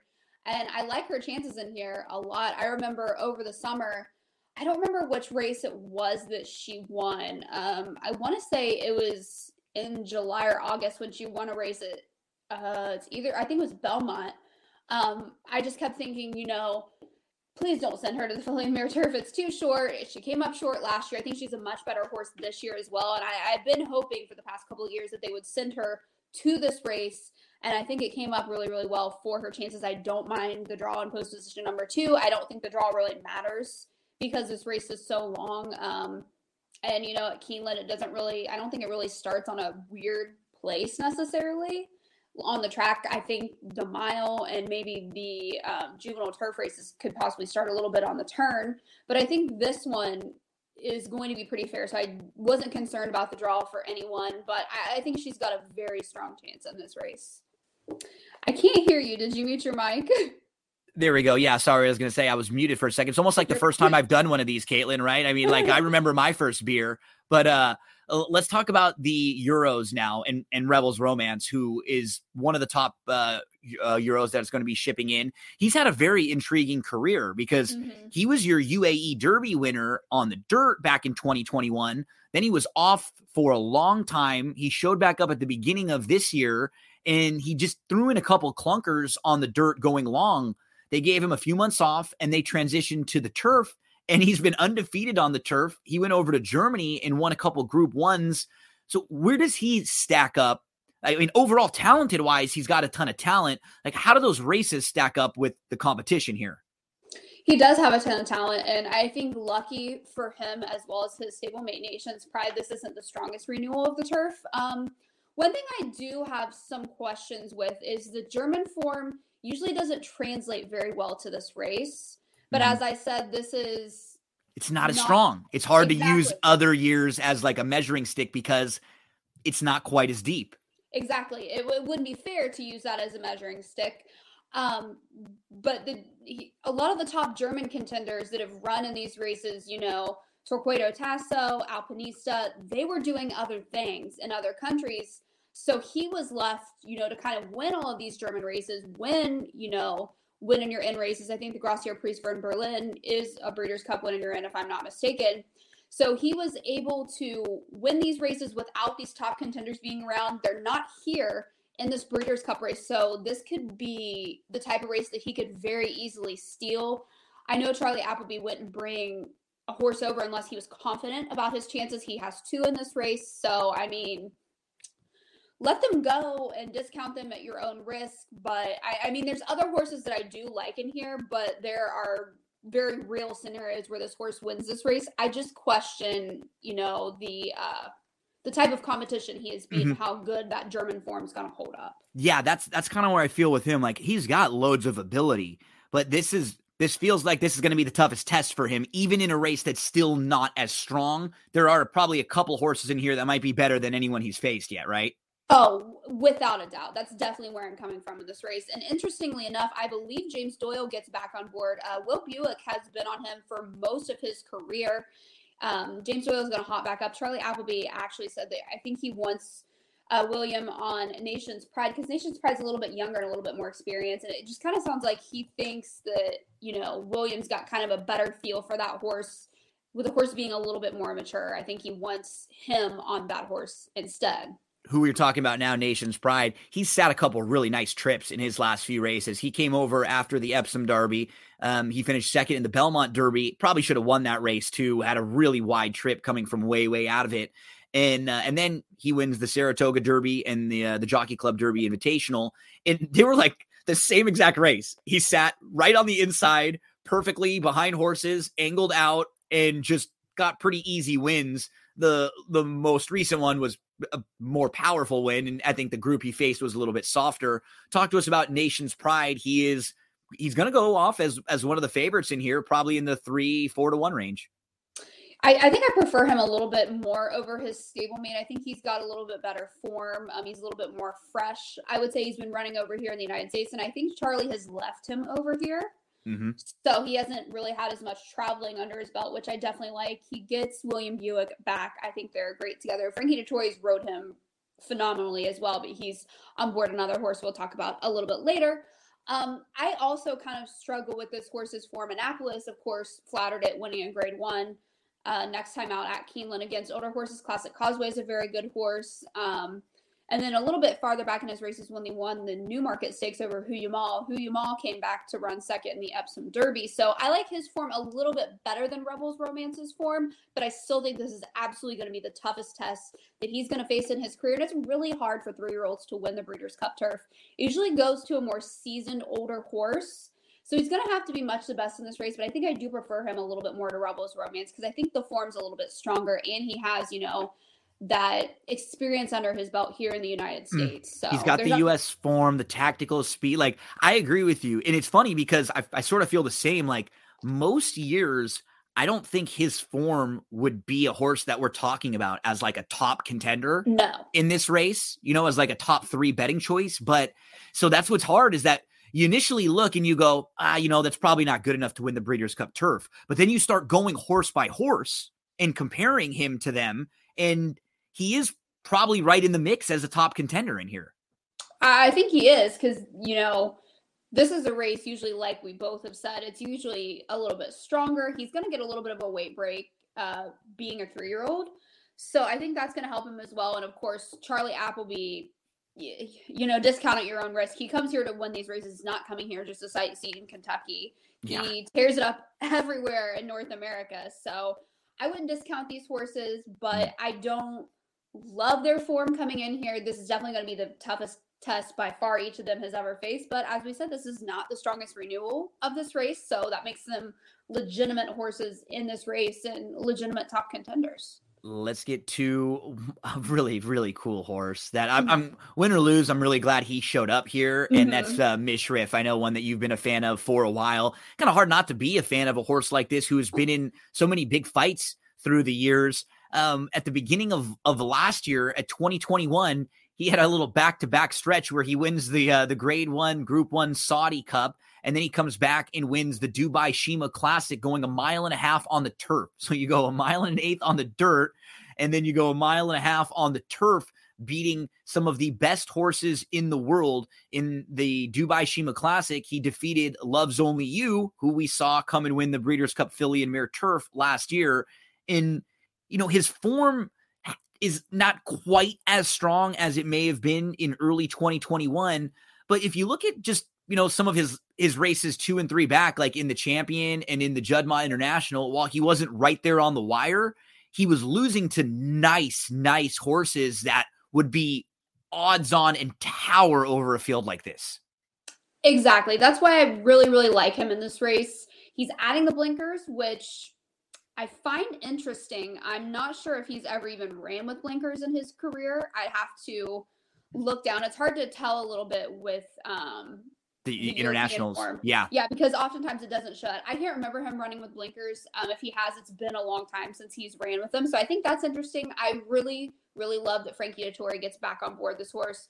I love that him and John Gosden are back and working together after a little blip in what's going on. But I just I love this horse. The arc didn't work out last time because the track was so, so soft. This horse wants a firm course. He wants a good to firm, firm course. So he's really going to get that at Keeneland. I'm really glad they brought him because I think the conditions are right for him. I think this race turned up in his favor with it not being as strong because, as you said, you know, the horses he's gotten beat by this year are Baaeed, um, Vadeni, Alpinista. They're not in this race. And if they were in this race, I mean, they would absolutely just. Maybe even money, honestly. Like, yeah, or less. And so, he, so because because at first glance, you know, you look at his form and you go, yeah, he's kind of tailed off form. He's not he's not the same that he was about a year ago. And that may be the case. Like maybe a year ago he was an A and maybe he's like a B plus right now uh, in comparison, but that B plus is still like against a bunch of other like B minuses and like C pluses. You know, he's still in pretty nice form. I think if you can just put a line through the arc last time out and just say, you know, like he never got in it, was just a little bit too far out of it, and he just sort of looked like they eased up on him. It may have been the the course too. It was really really soft. Like it may have just been one he wasn't getting over all that well. I think there were excuses there, and if you can just excuse that last effort, all of a sudden the rest of his year makes a lot more sense. It does. And I can very easily excuse the arc because the arc is always incredibly soft. It's hard for horses to come back into this race out of the arc after a good performance in the arc and do well in this race because it takes so much out of them because the ground is softer. So a lot of times horses that you know kind of finish mid pack or toward the back in the arc usually come back and do very well in this race aside from you know a found or an enabled that can kind of run on either surface and run very frequently. Mishriff isn't as much like that. He takes a little bit more time between his starts. He's more of like a five to six week type of horse. Um, sometimes a month, depending on how often he's running. They've they've traveled him a lot, and I think maybe it's kind of caught up with him a little bit. But I think he's got one more left in him. This is going to be the last start of his career, so he can go full out in this race. He's got Frankie back up. I don't. I 100% believe that John Gosden would not have taken him here if he didn't think that this horse could win this race. And I think even his best this year, if he shows up, he likes the course I, think his best wins this race. Yeah, I agree with you. We're uh, we're on Mishriff giving the classy individual top billing in here. While we're speaking about the Euros, uh, let's hit on uh, a couple of the other ones that are are uh, shipping in. We actually have Broom, who also comes out of the the arc last time out was was defeated in the arc when finishing eighth. And Broom has showed up here a few times in the U.S. We saw Broom in the Breeders' Cup Turf last year, finished second. Broom showed back up again in the Sword Dancer, finishing fourth. And you know, he's another that maybe the maybe the, the style of art turf courses he likes a little bit with a little more firmer ground to run at than he got in maybe the soft courses in the last two. But he was uh, behind um, Gufo, Mirror Mission, and Soldier Rising, kind of that little flat fourth in the Sword Dancer. Although, again, the, those horses like Gufo in here would have been a major player yeah, know? and he had a he had a little bit of trouble in the sword he dancer. Did. Didn't break very very well, but I mean he's been running very good this year. Um, the Arc and the Irish Champion Stakes, he got soft ground. He doesn't like soft ground, so I think he's gonna be a major player in this race as well. He's the horse that I think is most likely to finish second. And here he finished second in this race last year. Um, Irad Ortiz was on board last year as well, which I think is very interesting. I was actually talking to Sarah El Badwi last night, and I was like, I just think that is so weird that you know instead of having Wayne Lordan up who's run this won this mm-hmm. horse so many times, and I know Wayne is going to be um, at Keeneland. I'm like, why do they have Irad up? And then I forgot Irad had rode him last year and rode him so well that he keeps this mount. So I, I thought that was, you know, really cool. Irad, of course, you know, does well in these Breeders' Cup races. Um, it's been a year since he's been on him, mm-hmm. but this horse likes this type of ground. It's a jockey that knows this horse. So I, I, think he's definitely a major player in here. He didn't get a lot of respect in the arc, which I thought was kind of strange. There were definitely much better horses in there than him, but he's a horse that tends to always show up and on a you know ground that he doesn't like. Being beaten by about eight lengths, I thought was very fair for him, and I think sets him up really well for this race. I agree. I think Broom is a player. Uh, if you're playing, you know, pick fours and pick fives, and you're looking to use a couple. Um, oh yeah, don't I, leave him out. Absolutely. Uh, I think he fits really well in here. Let's uh let's see of all the other uh European or international horses, we have the 12 um Nautilus who's I guess a, a total wild card, right? Comes mm-hmm. in from Brazil and and on top of that hasn't raced since June. So not only do we not really know how those races stack up kind of strength also having to deal with a, a layoff in here. Do you give this horse any shot? He's dealing with a layoff, but Paulo Lobo sneaks these horses through Mhm. a lot. Absolutely. I know this song and dance. He's got Javier Castellano up. Like I, I I just like I know how this operates. It reminds me of Ivar and all those Right. other horses. So I'm not gonna let this horse beat me. I definitely think I can use him in exotics. He's been running on the dirt and some synthetic a lot. He's been running on some very, very soft and heavy turf courses. So I think that he's definitely kind of a horse that is a little bit of a wild card. I do like that he's going to get fast ground since he's been off for some time. He has been training really, really well, but he is a wild card. This is definitely going to be, you know, the toughest toughest competition he's faced in a long time. But he won one of Brazil's top races last time out in June, which was the Breeders' Cup win, and you're in for him. So I mean, They take a shot. You take a shot, Yeah. right? yeah, You're you in. take a shot. I think class wise, he may be a bit in over his head, but But you mentioned he's in good hands.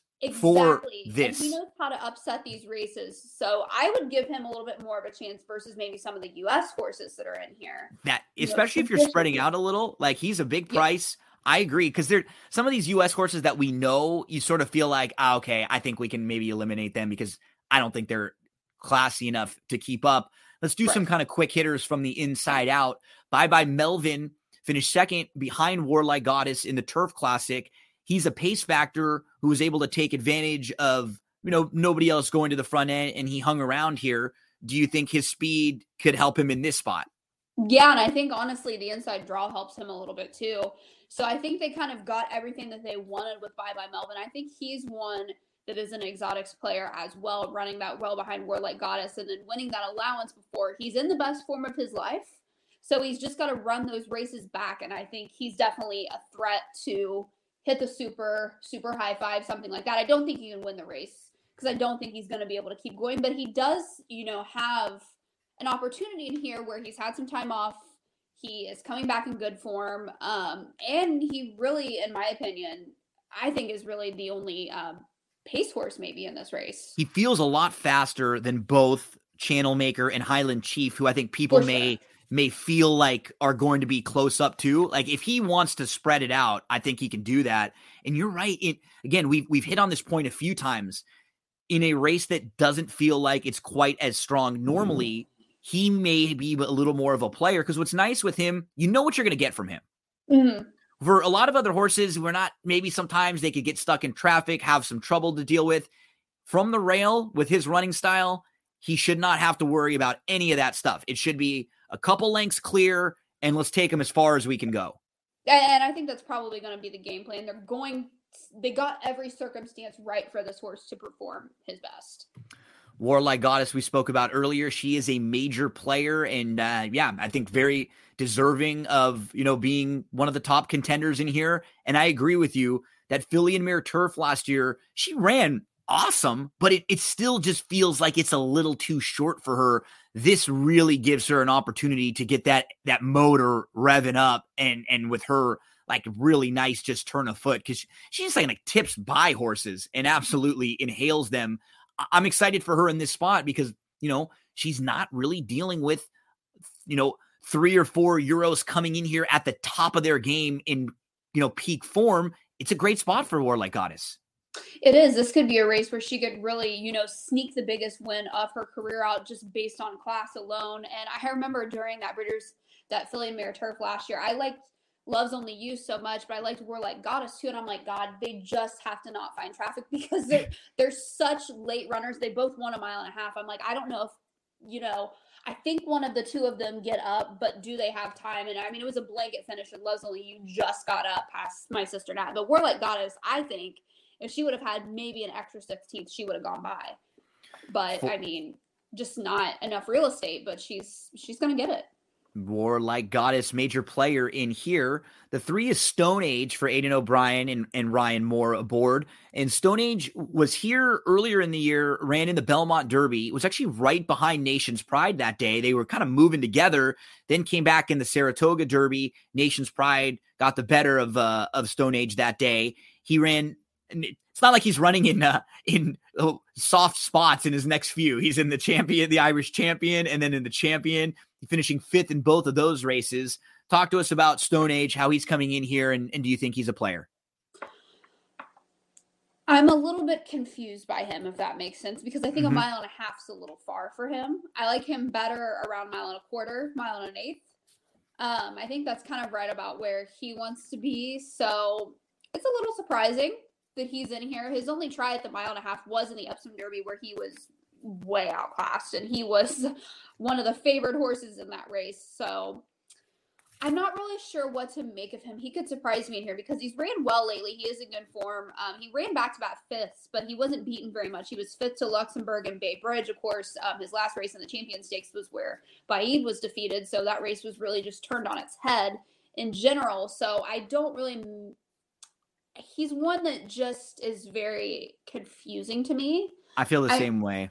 I know I- a few people that like him, but I think when you look at his form, it's not even as good as Nation's Pride and Rebels Romance, but it is Aidan O'Brien and it is the turf. So stranger things could happen. But I would say out of all of the Euros that came here, he's the least likely to win this race. I agree. I, I can't get there on the paper, on the form as much. Like totally on connections, I can understand. And if we're looking back after going, wow, Aidan O'Brien and Ryan Moore, you know, Moore was, you know, on this horse that was 12 or 15 to 1, but they've actually not had, you know, compare that that um Aidan O'Brien to like Appleby recently. You know, he Yeah. has not had nearly as much success over here bringing horses in as someone like Appleby. So I think you probably want to get a good price here. And yeah, I I I, I I wanted to like Stone Age more than I do. I like I I, agree. I, I wanted to try to talk myself into him, but I, I can't quite get there at the moment. Uh, we talked about Broom, we talked about Rebels Romance, Channel Maker. I mean, it's cool to still see him Mm. hanging around here all these years later. He's eight years old. Very rarely in U.S. horse racing nowadays do we see horses that are still around and that have run 48 times and earned $3.6 million.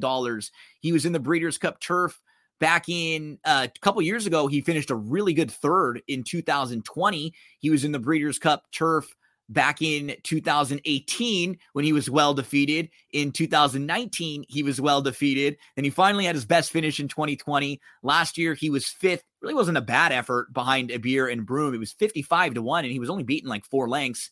He he seems kind of like circumstantial though at this point in his career. Like he just really needs to fall into a right kind of trip. Definitely. And I, I think he does get a really good trip with this race, you know, being that there is not a lot of pace in it. Um, I think he can maybe sit that pocket trip of kind of second or third, really get the trip he wants.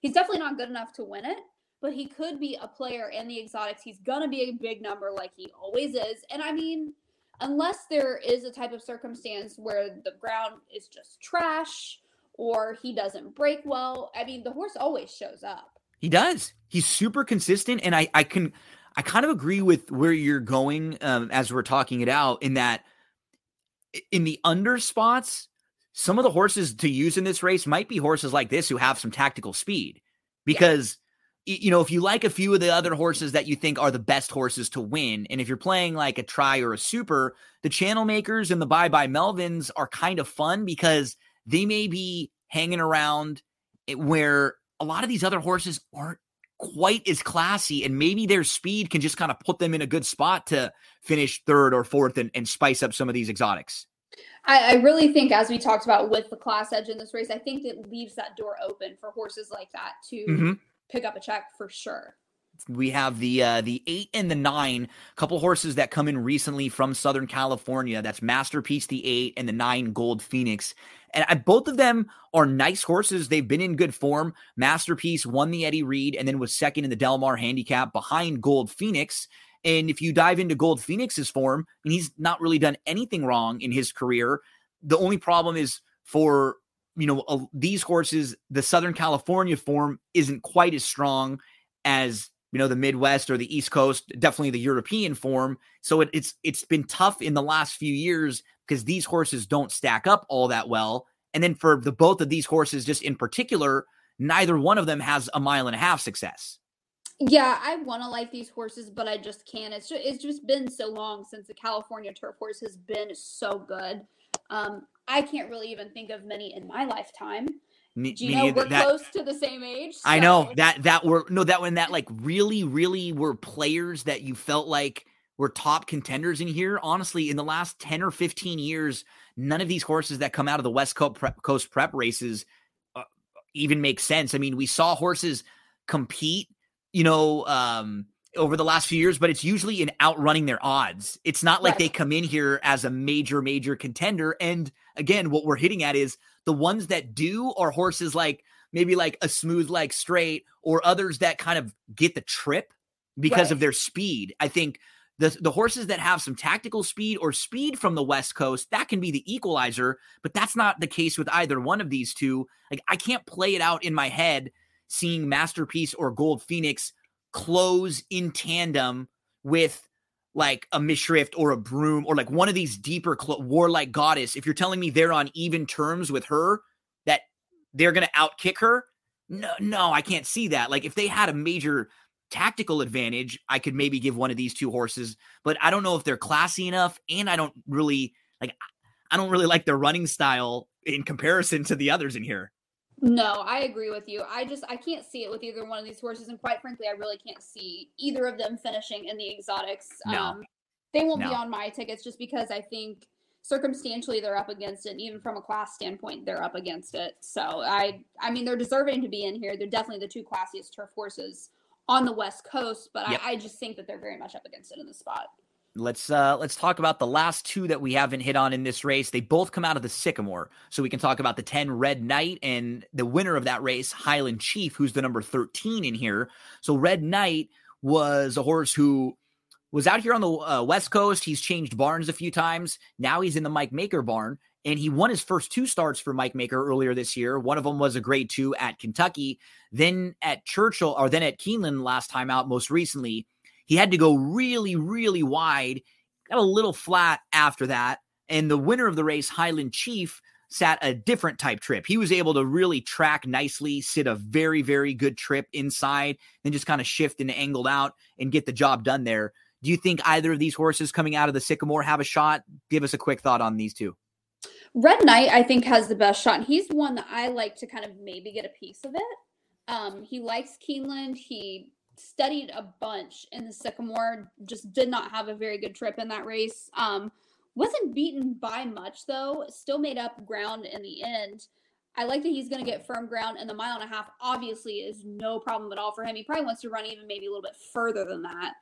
So I think he could be one. I don't quite know if he gets the pace set up because he does come from wide and a little bit out of it. But I think if you're looking, you know, at the bye bye Melvins and, you know, the type of horses like that, I think this horse has to logically make a little bit of sense as well for kind of some of the underneath spots. He would be kind of maybe a B or C horse to me in this race, one that I could realistically, you know, see clumping up for a third, fourth, or fifth. And uh yeah, like we said, it's it's an interesting group this year, Caitlin, because we don't have the overwhelmingly um informed shippers right now. The shippers that come in, they're they have some question marks. We have a horse like Mishriff who has the resume and the class, but maybe not in the best of recent form. Then on the flip side, a horse like Rebels Romance who is in really nice form, but we don't really know how good the company he's been defeating is. It's a really fun, intriguing race to dive into. Heck, we spent, you know, 30 minutes going through the field and you have been such a help because in just talking the races out with you, you know, like the you know the form lines and the running lines of these international races much more than someone who might just look at the race, handicap the race. You know who these horses are, how they've done, how their years have have um have you know gone out afterwards. I love following along with you because I know you're up late watching these races or you're up early watching these races a lot of the time, and um, it's a it's such a big help um, to, to kind of pick your brain on this. So it's sounding like kind of final thoughts. Mishriff was some, was one for you, and you were also kind of kind of high on Broom's chances in, in here too. Kind of talk us out to your your final thoughts or early on. We're still a few days out from here. I, I Mishriff is Mishriff is definitely going to be my number one horse in this race. As far as underneath pieces, I definitely like uh, Broom, uh, Red Knight, and maybe even a little bit of Nation's Pride as some of the underneath, you know, type of players that I will be using with Mishriff. And I I still want to use Warlike Goddess somewhere Um, I don't know if I will use her with Mishriff for that win spot, but I mean, she 100% makes sense. But I think Mishriff is going to be the horse that I do ride with on top in this spot. Caitlin, we are together with Mishriff. Hmm. Also agree on uh, on Warlike Goddess there, and uh, look for I'll look for a price or two to try to include. No, Yeah. and I'm with you on Broom also. So we're we're pretty close on on um, a lot of the horses we'll be using in the top spots. We will give you a follow on Twitter at Caitlin Free. We'll be watching and listening to you this week at Churchill before and after the Breeders' Cup, and uh, we'll definitely follow along with some of the road to the Derby coverage and the uh, the content that you've been uh, you've been providing out there. Caitlin, it's been so much fun uh, really getting to know you in the last couple years. Uh, you and I got the chance to talk and do some work together a couple years uh, a couple years ago, and now um, things are going really, really well. And you're doing a, a great job over at, at Churchill and everywhere you show up. And I know it's busy, so I thank you so much for uh, for hanging out and, and taking uh, you know 35 minutes to, to come and chat with us. Of course, this is I've done this with you for a couple of years now. Oh yeah, you're a regular. You're you're a regular now. it's always fun to do it, and I know we both are big fans of turf races and international, so it, it's fun, and I, I really appreciate it. Thank you so much, Caitlin Free. Make sure to give her a follow. Check out all the great content that she'll have this week coming up for Breeders' Cup. And don't go anywhere, folks. Uh, we're going to move along from race number 10 to race number 11 for the Breeders' Cup Classic. Fantastic stuff from Caitlin there. And yeah, we're both pretty similar on uh, on Mishriff being the class, maybe Broom being a real intriguing play in here. We'd give Nation's Pride a little bit of a look, might be able to get a good trip in there. It's not like I have anything against Rebels Romance. I just feel like I like a couple of the others at a, at a price more. And Warlike Goddess could be the horse to beat. So 2, 11, and 4 all over for me. Some seven nations pride in there will take a little stand against Rebels Romance and uh, maybe a few of the others. But it's a good spot for Warlike Goddess, and it's a, a really nice spot for a horse like Mishriff. If there's any of that real class still left in the tank, I think Mishriff will run well in this spot. We move from race number 10 to race number 11. It's the Breeders' Cup Classic. Flightline will be your heavy favorite, and this is by far the toughest test that he will be facing. We talk about Flightline first with Barry Spears, Matt DeSantis, and we get into every runner in the Breeders' Cup Classic. Following that, we'll have a conversation with Emily Gullickson about the Breeders' Cup Classic. Right now, my buddies from our Stable Duel Friday morning live streams, it's the sniper, Barry Spears, and Matt DeSantis. We talk Breeders' Cup Classic. Okay, we finish things up. It's time to talk the main event. Two of my best buds helping me out with the main event this year. We've got the sniper, Barry Spears. We've got Matt DeSantis back. You heard the both of them on the Friday Breeders' Cup preview show talking about the opener. So, guys, hey, thanks for hanging out in the uh, in the waiting room this whole time. You know, you guys waited Yeah. out. I, I made you wait for like the other 15 interviews that I did. You sat there. Yeah, man. the, I I read all the highlights magazines. I couldn't have. I couldn't have thought about a better way to set this up to get you guys a little time off. I literally made you sit there the whole time. Matt, how we doing today, buddy? Doing great. I was just listening to uh, the Going in Circles podcast uh, while I was in the waiting See? room. That's That's about up. three hours. So, you know. oh, oh, I'm telling, I'm telling Chuck. Perfect. Perfect. Well, fellas, it's time to get to the main event, the biggest race of the year in the, the in thoroughbred racing in North America. The Kentucky Derby is the most well known, but this is the one for the championship of all the best best horses. It's the Breeders' Cup Classic, and this year we have a horse that we haven't seen many like uh, in in years past. We have Flightline, and uh, as we turn the page to talk about the Breeders' Cup Fl- Classic, Barry, the conversation has to start with him. He has been untouched, untested, and pretty freaking phenomenal uh, in in the races that we've seen from him so far. Yeah, I, I mean, and and I don't expect him not to show up, but I have to say, I mean, if there's any time that this horse may not pull another 126 Beyer, it's going to be on Saturday. I mean, Right. he, i i mean, I don't see too many horses, you know, coming in at a 126 and then, you know, hitting a 130 No, if he does that, then he, he you know, he he deserves everything he gets. But I just don't think that's going to happen. Now the the question is whether he regresses enough for somebody else to beat him back to his, you know, 112, 114 ish, where he could probably get beat. Um, you know, that that's really the the gamble here is if you think Flightline is going to just dominate this race, which I personally don't. I think this is a, easily the toughest horses that he's faced. Well, that's what I was just going to say, right? Like, so This life is is good. field.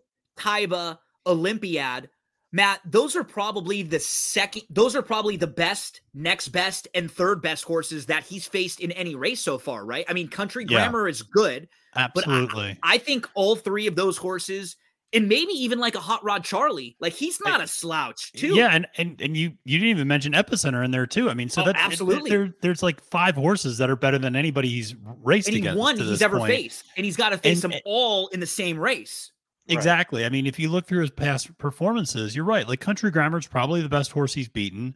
You know, the the horse before that that he beat was, you know, Happy Saver, who's 30 to 1 here on the morning line. He beat him by six lengths at the Met Mile.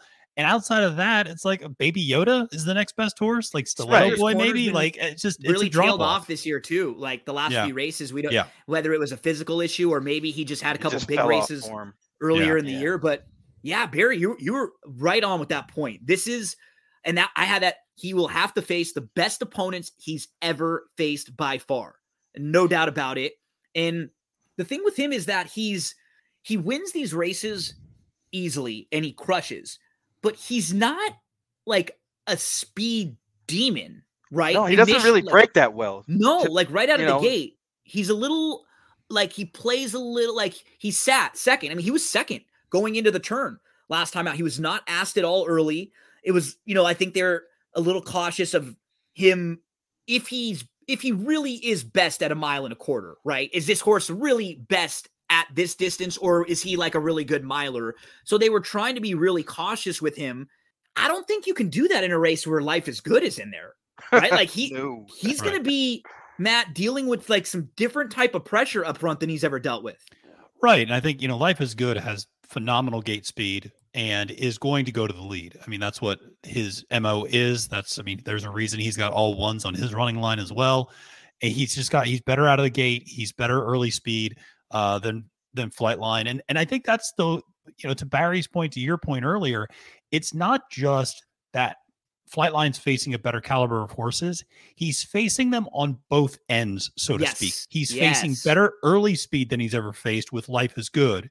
And he's faced better, he's facing better closers in Epicenter and Olympiad and Taiba than he's ever faced before. Yep. So he's going to get hit on both ends. So I, personally, I'm someone I don't think Life is Good can get the 10 furlongs. I don't But, either. but life is good is super important in this race because he's going to set an aggressive pace and potentially wear out Flightline to open it up for Taiba, Epicenter, Olympiad, Hot Rod, Charlie, some of these other names we talked about. Yeah, I agree. I, I'm not just going to be single to Flightline in this race, as like I think a lot of people are in in late exotics, and just say this is his race to win or lose. Sniper, because I he's going to have to hold off some of those other nice horses. Who who are you looking at as the horses who you think could really capitalize if we see that battle between Flightline and Life is Good? Um, I, I gotta lean towards the three year olds. Um, Yeah. I, I, I think I agree. Is is is improving at the right time. Um, this horse is hitting on all cylinders, training lights out. Like even for a Baffert horse, um, he's training super well, Yeah, and he's scary, especially from the rail. I because he think that was feels the like perfect draw for him. Me too. He feels like he's got enough of the positional speed to where he Mhm. won't be way, way out of it, but he can close. Yeah, and he, he he likes to get out. You know, the only thing is if he gets trapped on the rail, he might be in trouble because he doesn't like to get the Yep. kickback. And then um, epicenter. I, I I think this horse has just been doing it all year, Yeah. and and and he has the right running style. I, you know, if this race was run, let's say in August, there's no way I would would pick against Flightline. Yeah. Now in November, you know, it opens it up a little bit because Epicenter's clearly shown some improvement. You Mhm. know, his his two races at Saratoga were spectacular. Um, and Taiba, you know, his his Parx race was was solid, and he probably should have won the the Haskell. Haskell. And then Yeah, I he's mean, a for he's a head to feet away where he kind of moved wide, and I don't know if he saw Cyberknife honestly up the He inside. didn't. He didn't. No, I don't think he did. and and then other than that, he's four for four. He's four for five, and his only loss came in the Derby. When for any horse you can toss the Derby out, right? I mean, Right. Yeah. remember he it's- was only it's- it's five a to one in the. Derby. You know, he was took a ton of Um, money. I, I'm with you. I I, I like these three year olds. Keep going though. and and it's it's it's just one thing that another point that kind of stuck out to me is that Flightline's post position didn't do him any favors because he does have speed to the outside of him um, in Hot Rod Charlie, who I would think they're going to force the issue here. Um, Yep. Because if if Life is Good goes by himself, he might be tough.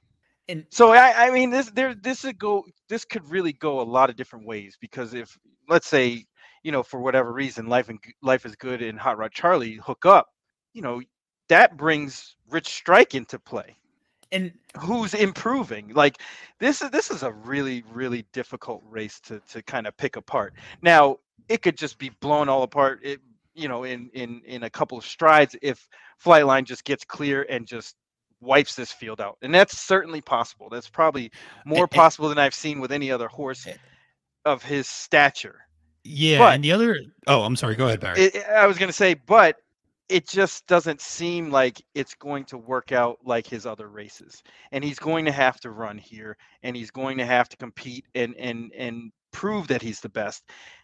I, you know, I, I don't like playing chalk, and I'm going to play against Flightline here, but it's not impossible for him. no, to, not at just all. blow this this field away. Because we don't No. know. He might be fine, Matt, sitting a few lengths off if he has to, Yeah. and just be Yeah. totally fine doing it. Right? We just we he's never been tested, and he's never had to answer those kind of questions. He hasn't. I mean, the, the closest you could say he's been tested was the Met Mile when he kind of got cut off on the rail a little bit uh, against Speaker's Corner, and and he responded well to that. You know, he, he kind of, you know, Flavien dipped him outside. I think Flavien's the right jockey for him too. I mean, yeah, uh, so I, I- Really there's a short lot to like there.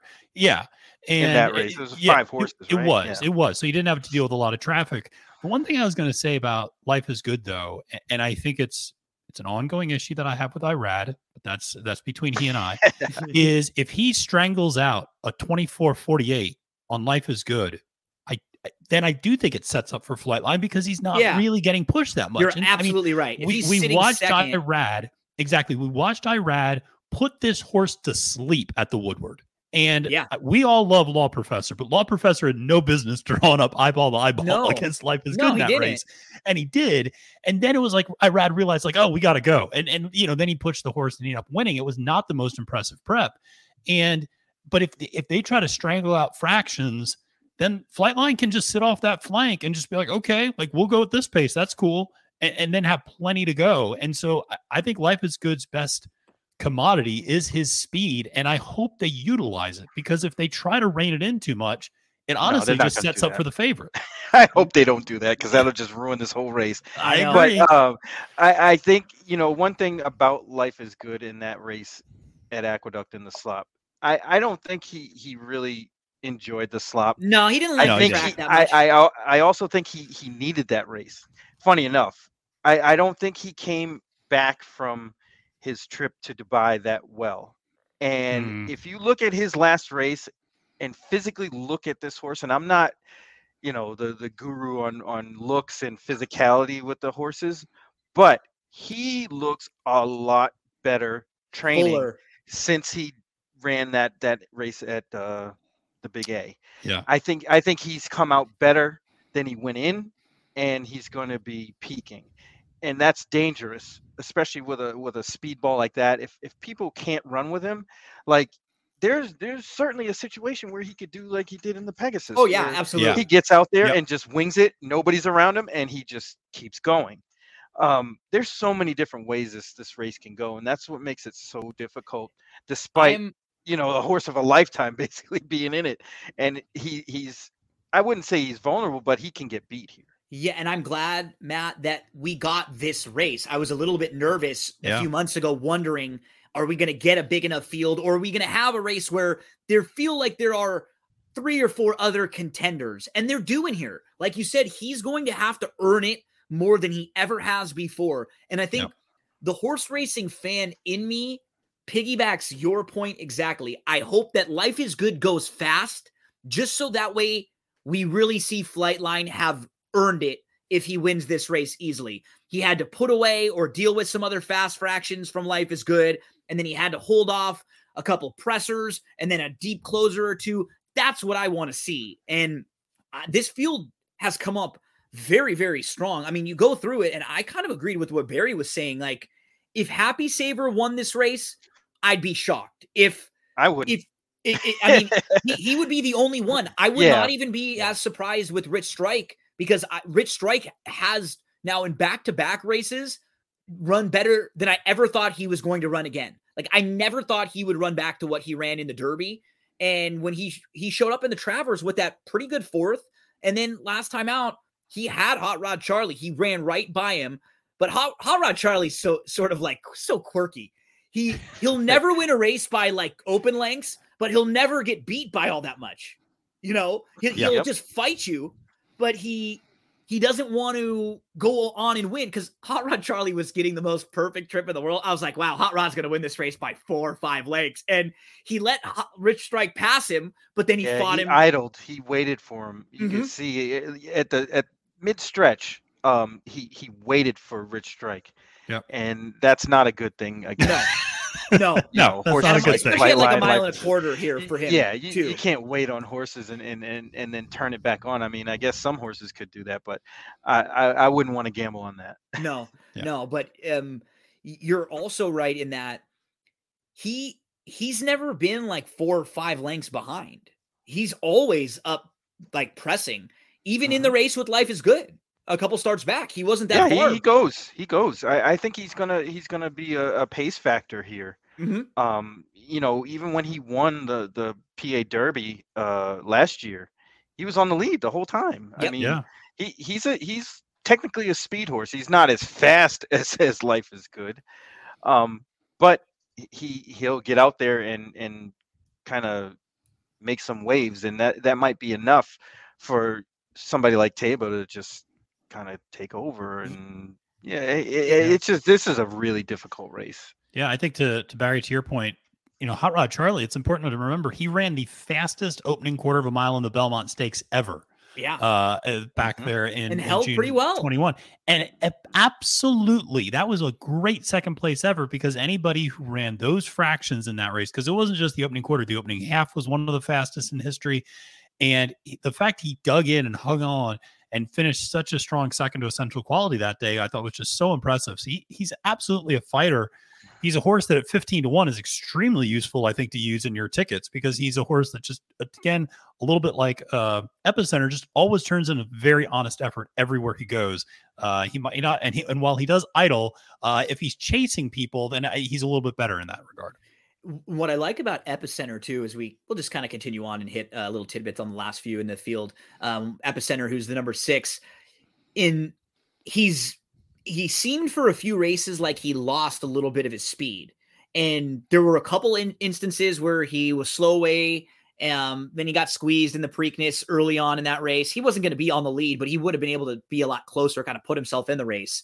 But I, I'm actually for a little while, I wasn't sure if I was going to take it as a negative. Like, what happened to Epicenter's speed? Has he been losing some of his speed early? And the more I've dug into this race, I'm actually treating it as more of a positive now. In that, Yeah, Mhm. he's in- matured. in his He's matured, and he- versatility, yeah. and, and just we've seen him have to come from five, six lengths out of it before, where a lot of these horses, I don't know what they're going to be like if they're in that position. If some of the horses that are used to sitting those close, comfy trips where they're just a couple lengths off the speed, Epicenter's actually dealt with that before now. So he can do that. And I think like you're like you were kind of hitting on too, Barry. I like that. I'm not as worried about him getting outrun either because you know what? In the Travers, he was pretty handy. He broke a lot better to start. He was right there with them and he just decided to sit fourth, a really close up fourth, because that was the best place to sit.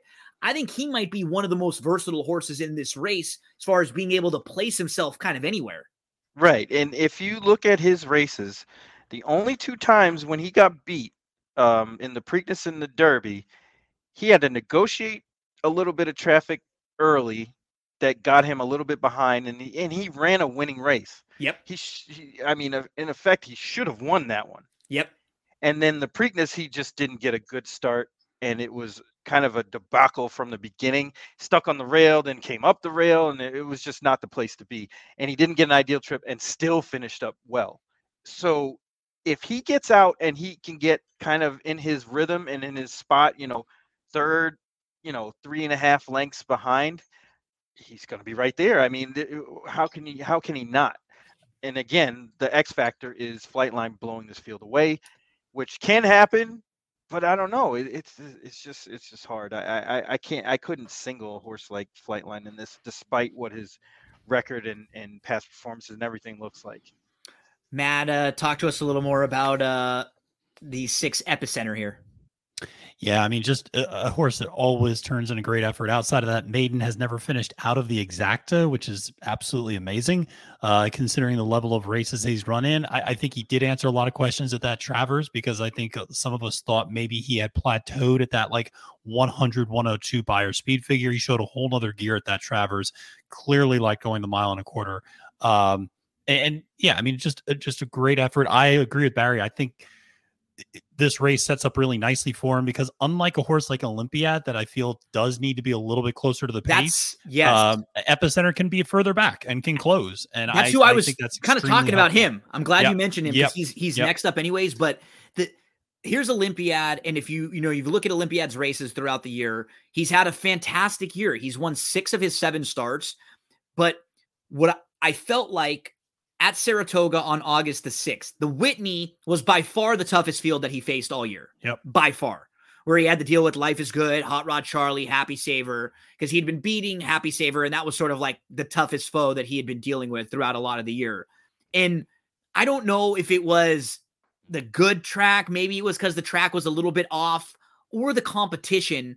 He was disappointing that day. Now he bounced back in the jockey club and he handled an easier group.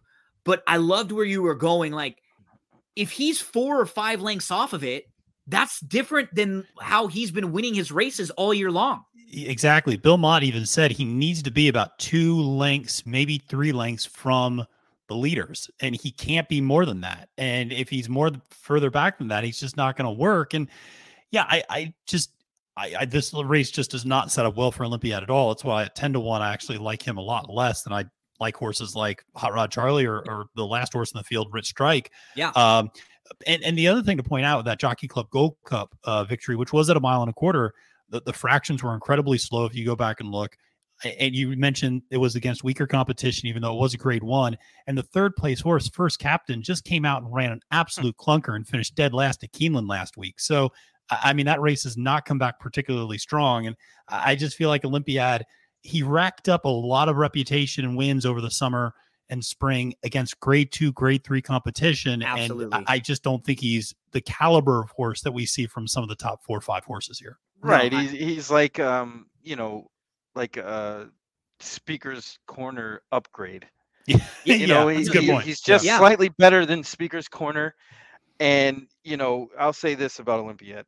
You lose the Baby Yoda, I can't play in the classic. Lost to Baby Yoda like last year, and Yep. you know, not nothing against Baby Yoda. He's a nice horse. He's just Yeah. not this kind of horse. Yep. Yeah. Um, I, I just can't do it. It you know, it And doesn't I- even matter if it, if it was a sprint race or not. He lost to that horse who gives it up. Like Baby Yoda is not like, you know, doesn't finish races off. Yeah, we just saw him give it up this weekend. So yeah. right. And I- and this horse got beat by him. If like I'm looking for a horse that was going to be sitting in a same type of spot, but that I, would like you said, and I like what you what you did there, Matt. I would much rather play Hot Rod Charlie at a better price than Olympiad. If you're looking at horses that are going to be in that same area, and Hot Rod Charlie is a little faster, I think, early than him. Doesn't need just to kind of sit so cozy. I'm Mhm. seems like we're all cold on Olympiad. But Barry, you were, you know, mentioning some positive stuff about Rich Strike. And I gotta say, like, I and when he won that derby, he had never run a race anything close to that derby race ever. And he won. And I did not, I didn't know how much we were even gonna see him again on the track personally. He didn't run in the Preakness, which was so weird. But you know, you look at it right now, this is a horse who's still running in the Breeders' Cup Classic and coming off of two races where he had triple digit Beyer speed figures. And maybe that is because they didn't try to wheel him back quickly in the Preakness. And yeah, I you know, mean that's like- definitely something that you can you can think about because you know his running style is is kind of kind. yeah, Um, but it's it's not conducive to slow paces. no. and he might get the pace that he needs here Yep. and Mm-hmm. and with his you know his improvement i i'm with you gino i thought he was never going to get another Beyer of over 100 ever and he's done it twice since Yep. um especially off the layoff he, he's clearly improved. Um you know it just if if you think that it's just going to be a wild pace up front or you know if you think flightline and life is good is going to hook up at some point during this race to speed things up that opens it up for a horse like rich strike because he's just going to be kind of back there hanging out trying to see what everybody else And actually, this race should be better for him than either of the last two that he was in because Mm-hmm. in those smaller fields, it forces him to have to try to move a little bit earlier. And that that just isn't going to be the case here, right? Like this isn't going Right. to be a field where he's like, ah, I have to go earlier. I'm going to stay away. He's just going to drop back, hope they go really wicked fast, and if they do, he might benefit the most. Does that mean he's the most likely winner? No, but if we get a crazy speed duel and and you know we get life is good and then all of a sudden flightline gets hooked up with a horse that he's never really had to deal with and they're both flying down you know and they're putting all this pressure on each other the best you know the the the horse who will like that the most is is Rich Strike. I have no problem using him in underneath spots, and there will be a ticket or two that he's on of mine in like a pick four or a pick five, just in case. At least one or two, because as you're saying, Barry, like there are versions of this race being run where that happens. And Matt, we kind of laughed when we did the uh the Kentucky Derby draft. You're doing another, another one of Yeah. these this year. Uh, if anyone wants to watch and check out on your social media, you're doing a Breeders' Cup draft with uh is it Caitlin Free, Sarah tonight Chase, the Wolf? Yeah, yeah. Chase, of uh, yeah, Wolf of Oaklawn, uh, Sarah and Caitlin. Yeah, tonight. Uh, yeah, Tuesday the, the first. So and you can check it out on my social media. It'll be up for a while. So Awesome. If, some of you who may have been listening or hearing this will be probably hearing it, you know, Wednesday, Thursday, Friday. But if you if you want to go back, that'll be on Matt's uh, tw- uh, Twitter feed that you can go check it out at any point, um, and have that check out that draft they're doing for a, a couple of the races. We laughed because Rich Strike, you know, was was an AE. He drew Yeah, in exactly. and he wins the Derby. But you know what? This horse and the barn and the connections, they've done a really good job with this horse. He didn't fire in the Belmont, but since Yep. then he came back with a good fourth in the Travers, where he was right behind Zandon, and a really nice second, where he looked like he was the winner in the Lukas Classic, and uh, and Hot Rod Charlie battled back. Sounds Yeah. like we all like Taiba a little bit. Matt, oh, Matt go ahead. You, you have something else to, to mention? Yeah, I was just going to say, Strike. I think that you could look at a race. You could look at this race sh- uh, shape and go, and, and let's say you think Flightline is a horse of the ages. Then what's going to happen is Life is Good's going to go out fast, and Hot Rod Charlie's probably going to go out pretty fast, and Flightline's going to go out pretty fast, and they run nuclear paces, and Flightline can still just handle it. Then what's going to happen is literally everybody else is going to just fade. Yep. And so Rich Strike hitting the board makes total sense. easily A- And and, if you and if you go, I don't think Flightline's the horse of the century. I think they're going to wear him out up front. Then Rich Strike can still hit the board, you know, because there's Well- clearly a strong pace up front. So he feels like a a horse that you should absolutely be including in your verticals. one thing you'll notice, and if you look at the second split in all of Rich Strike's races, right? The faster they go, the better it is for him. Yep. Mm-hmm. I mean, and and you look at that compared to everybody else's. They're running the 110s. I mean, uh Flightline, six furlongs, 108 and 2, going a mile. Yeah. 109. Yep. I mean, i- th- this is going to set up for a horse like that, whether he's too far back to close in or doesn't have enough punch. You know, that's where the gamble is. But you got to think, no matter what happens, he's going to get a favorable setup. He may I- not would- win, but he's going to be there because of- he's just the- because of the setup. He's really like the only true closer in this whole field. Mm-hmm. Yeah. because the rest of this field are all kind of pressers or horses who want to sit to the middle of the pack, we can say Epicenter has some real versatility to him.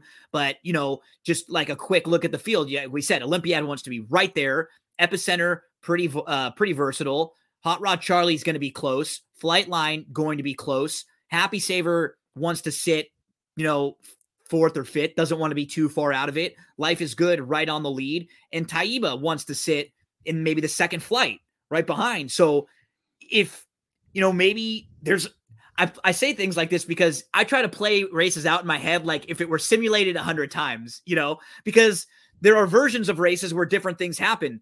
There's a version of this race where a lot of those horses are more forwardly placed because maybe they don't want to they don't want to get outrun by Life is Good or um, Flightline, and then we see Life is Good and Flightline and then there's a a nice group of horses all pressing like right behind them to try to stay in, in stalking range, and all of them are going a little faster than maybe they wanted. There are a lot of ways this could set up for a good run from Rich Strike, a horse who, if you would have told me a few months uh, months ago that I was actually making a case for this horse as a player to hit the board in the Breeders' Cup Classic, I would have said, "Hey, whatever whatever that Gino is smoking, send it send it my way. Because it's some good stuff man. That's some good stuff. Well it, it almost goes back to what i said before. If this race was in august it would have been a different story. Yeah. totally agree. But you November- see the improvement from him that he needed. He's done he's answered without winning he's passed the tests that he's needed to show he's at least a horse that is competitive with this group and if he's going to be a big price for a horse who feels like he's getting a trip that a lot of us think could be a beneficial trip in here. Because I totally agreed with your assessment, Matt, of like, however you think it's going to play out, it might be one of two ways. Maybe there's a chance that he just gets totally outrun, but Mhm. Barry kind of countered that point already, showing that when they go a little bit faster, it just gives him a little bit more to run at. Yeah, because uh, if, they go faster, everybody else is going to be so tired because none of these horses have run that side of pace before either, and so they're going to start fading, and and he's going to be there to pick up the pieces. And I just, it's one of these races where, and Gino, I love what you said about, you know, if they had run this race a hundred times, what's going to happen? And and I think, you know, if they run it a hundred times, maybe Flightline wins it the the most number of times out of everybody in this field Yep. whatever that is. But there's a lot of different scenarios that can play out. How Taiba reacts to the rail, if if she if he gets caught inside, or is able to get angled out a little bit more. Epicenter sitting mid pack and making a run. I mean, uh, to me, it, it goes back to what Barry. One of the very first things he said to me, it's the three year olds. Taiba and Epicenter are the two that I'm looking at in this race to to to, to win. I agree. I agree. We're we're all it seems like in the in the same boat in here. I I, I more and more just kept coming back to Taiba and more and more kept looking at the versatility of Epicenter and just thinking that they may be the ones to benefit. What's nice is there's some upside there with those horses too because they're still improving. We saw Epicenter throw in his best race last time out and we see Taiba at so lightly raced, you know, there's there's a ceiling that these horses may not have hit yet and it'll be built into their price too which is nice. I mean they're going to be five plus to one. They should offer us nice value here if you're trying to beat or just not necessarily single in on Flightline. That was a fun little talking it out process there of the breeders cup classic. So we have uh, the sniper. Barry talk to us uh, what's going on with uh, with going in circles this week or anything else on your uh, on your plate Um, we're doing another uh, marathon podcast. Nice. I think it's going to be in two parts. Um, we're going to just talk about the races. We're not really going to offer any kind of um, wagering advice or anything like that, but we're probably going to do something similar to what what's going on here.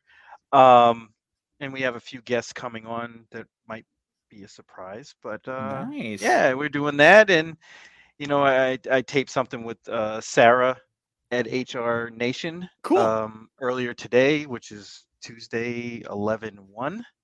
Um, so that should be out and um, just ready. I, I, I just can't wait for the week Fun. to, I know, to fun- get here and and then and start firing away. fun times. Uh, Matt, I know you've got a, a lot of stuff out there too. Talk to us about some of the things you have going on.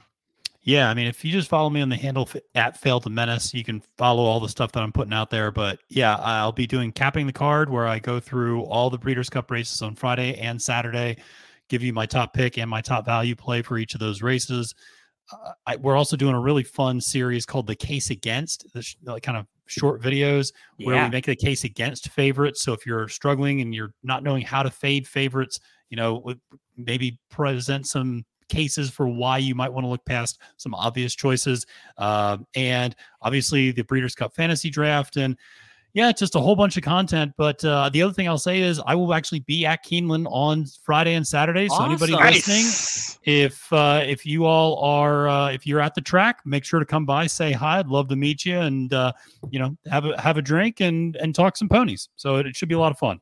Cool. Awesome. Nice. Well, fellas, man, I love you guys. You're two of my best buds out there that I've never even met, which is so weird. It's like we talk so much all the time, like all, every week, and it's like we never even seen each other in person. But that'll change sometime soon. That's right, yeah, because Yeah. you guys got to come to Disney World and hang out, Absolutely. We'll do or that come to. Tampa. There you go. Come to Tampa Bay. Down. Yeah, you know there what? you go. Let's. be good. I, I- I'm gonna circle that as like a tentative plan because things will start to ease up a little bit for me too, is on the on the schedule now, uh, moving Yeah, forward. winter But- time. yeah, Yeah. but uh, I love uh, I love chatting with you guys. You guys are are sharp handicappers. We're we have a good time. We have fun, and it's just been a blast. Thank you so much for hanging out every Friday morning. You get up early, you take a couple hours out of your uh, of your schedule, and you, and you come over and uh, you don't ask much of me at all, and you you put up with my crap. So you're a couple of good friends. I love you. I love you, fellas. Thanks so Love much too, for buddy. helping us out, and uh, Yeah. good luck all week long with all of your plays and everything. All right, love you, man. Yep. Thanks, brother. That's Barry Spears and Matt DeSantis helping out with the classic. We'll have one more look at the classic. For the big main events, we had two looks at the classic, two looks at the distaff. So I had my boys, Matt and Barry, helping out. We're going to talk with Emily Gullickson a little bit about the classic. Also, we did the same thing with the distaff. We wanted for the main events to get uh, as much analysis and information as possible. And please follow uh, the Sniper with Going in Circles podcast. Him and Chuck do a great job there. And Matt, I love the series that Matt was doing, uh, taking shots at the favorites, trying to find uh, vulnerable favorites, or just how could you beat the favorite? Who would you look at? It just gets the wheels spinning, and I think it gets good thoughts being percolated in people's heads. One more talk about the classic next. Make sure to give the sniper and Matt a big follow on social media all week long. I figured for the big races, we just have to give you as much information as possible, a couple different opinions. So this year on the Distaff and the Classic, we had a couple conversations. Big thanks to Matt and Barry helping us out. Now, the final chat about the Breeders' Cup this year is with Emily Gullickson about the Breeders' Cup Classic. the Breeders' Cup Classic. It's going to go on Saturday as race number 11. And we have Flightline signed in here as your heavy morning line favorite. And I, I love how we were playing it out. And Emily, you mentioned how in the distaff, it's kind of a, a similar race just from a talking point with how it shapes up with some of the younger horses that come in, the older. You have that kind of standout favorite in Flightline. But from a talking standpoint, I think the same can be said about Flightline in that he will be. I think the best horses that he's faced so far in his running lines have been Happy Saver and Country Grammar. Um, you know, when we see Happy Saver might make this race, I know I think we saw something about him having a quarter crack. Happy Yes. Saver. Yes, Um, that was reported this morning. just keep that in mind if you're handicapping the races, as Emily and I are talking on Wednesday morning. But Flightline is five for five. He's undefeated. He's never been tested, but he's going to be facing probably the second, I mean, probably the best, second best, and third best horses he's ever faced in his life, all in the same race at the same time. Yeah, yeah, absolutely. I mean, as again, as an individual, he is like the clear cut, you know, horse to beat. I mean, he's just insanely talented, brilliant, brilliant horse. You know, uh, they these types don't come along. The competition that he's going to face, the race shape he's going to face, these are new. You know, this is new. As I made that that same comparison with with the distaff, and again, apologies, but you know where where Flightline is in this race because you're going to have Life is Good, who is the society of this race that's sending, and that's going to go to the front. That is super fast, and you know Flightline has to be the one chasing him because nobody else is quick enough to do so. What that does to Flightline, we just don't, you know, we don't really know because he hasn't had to do that.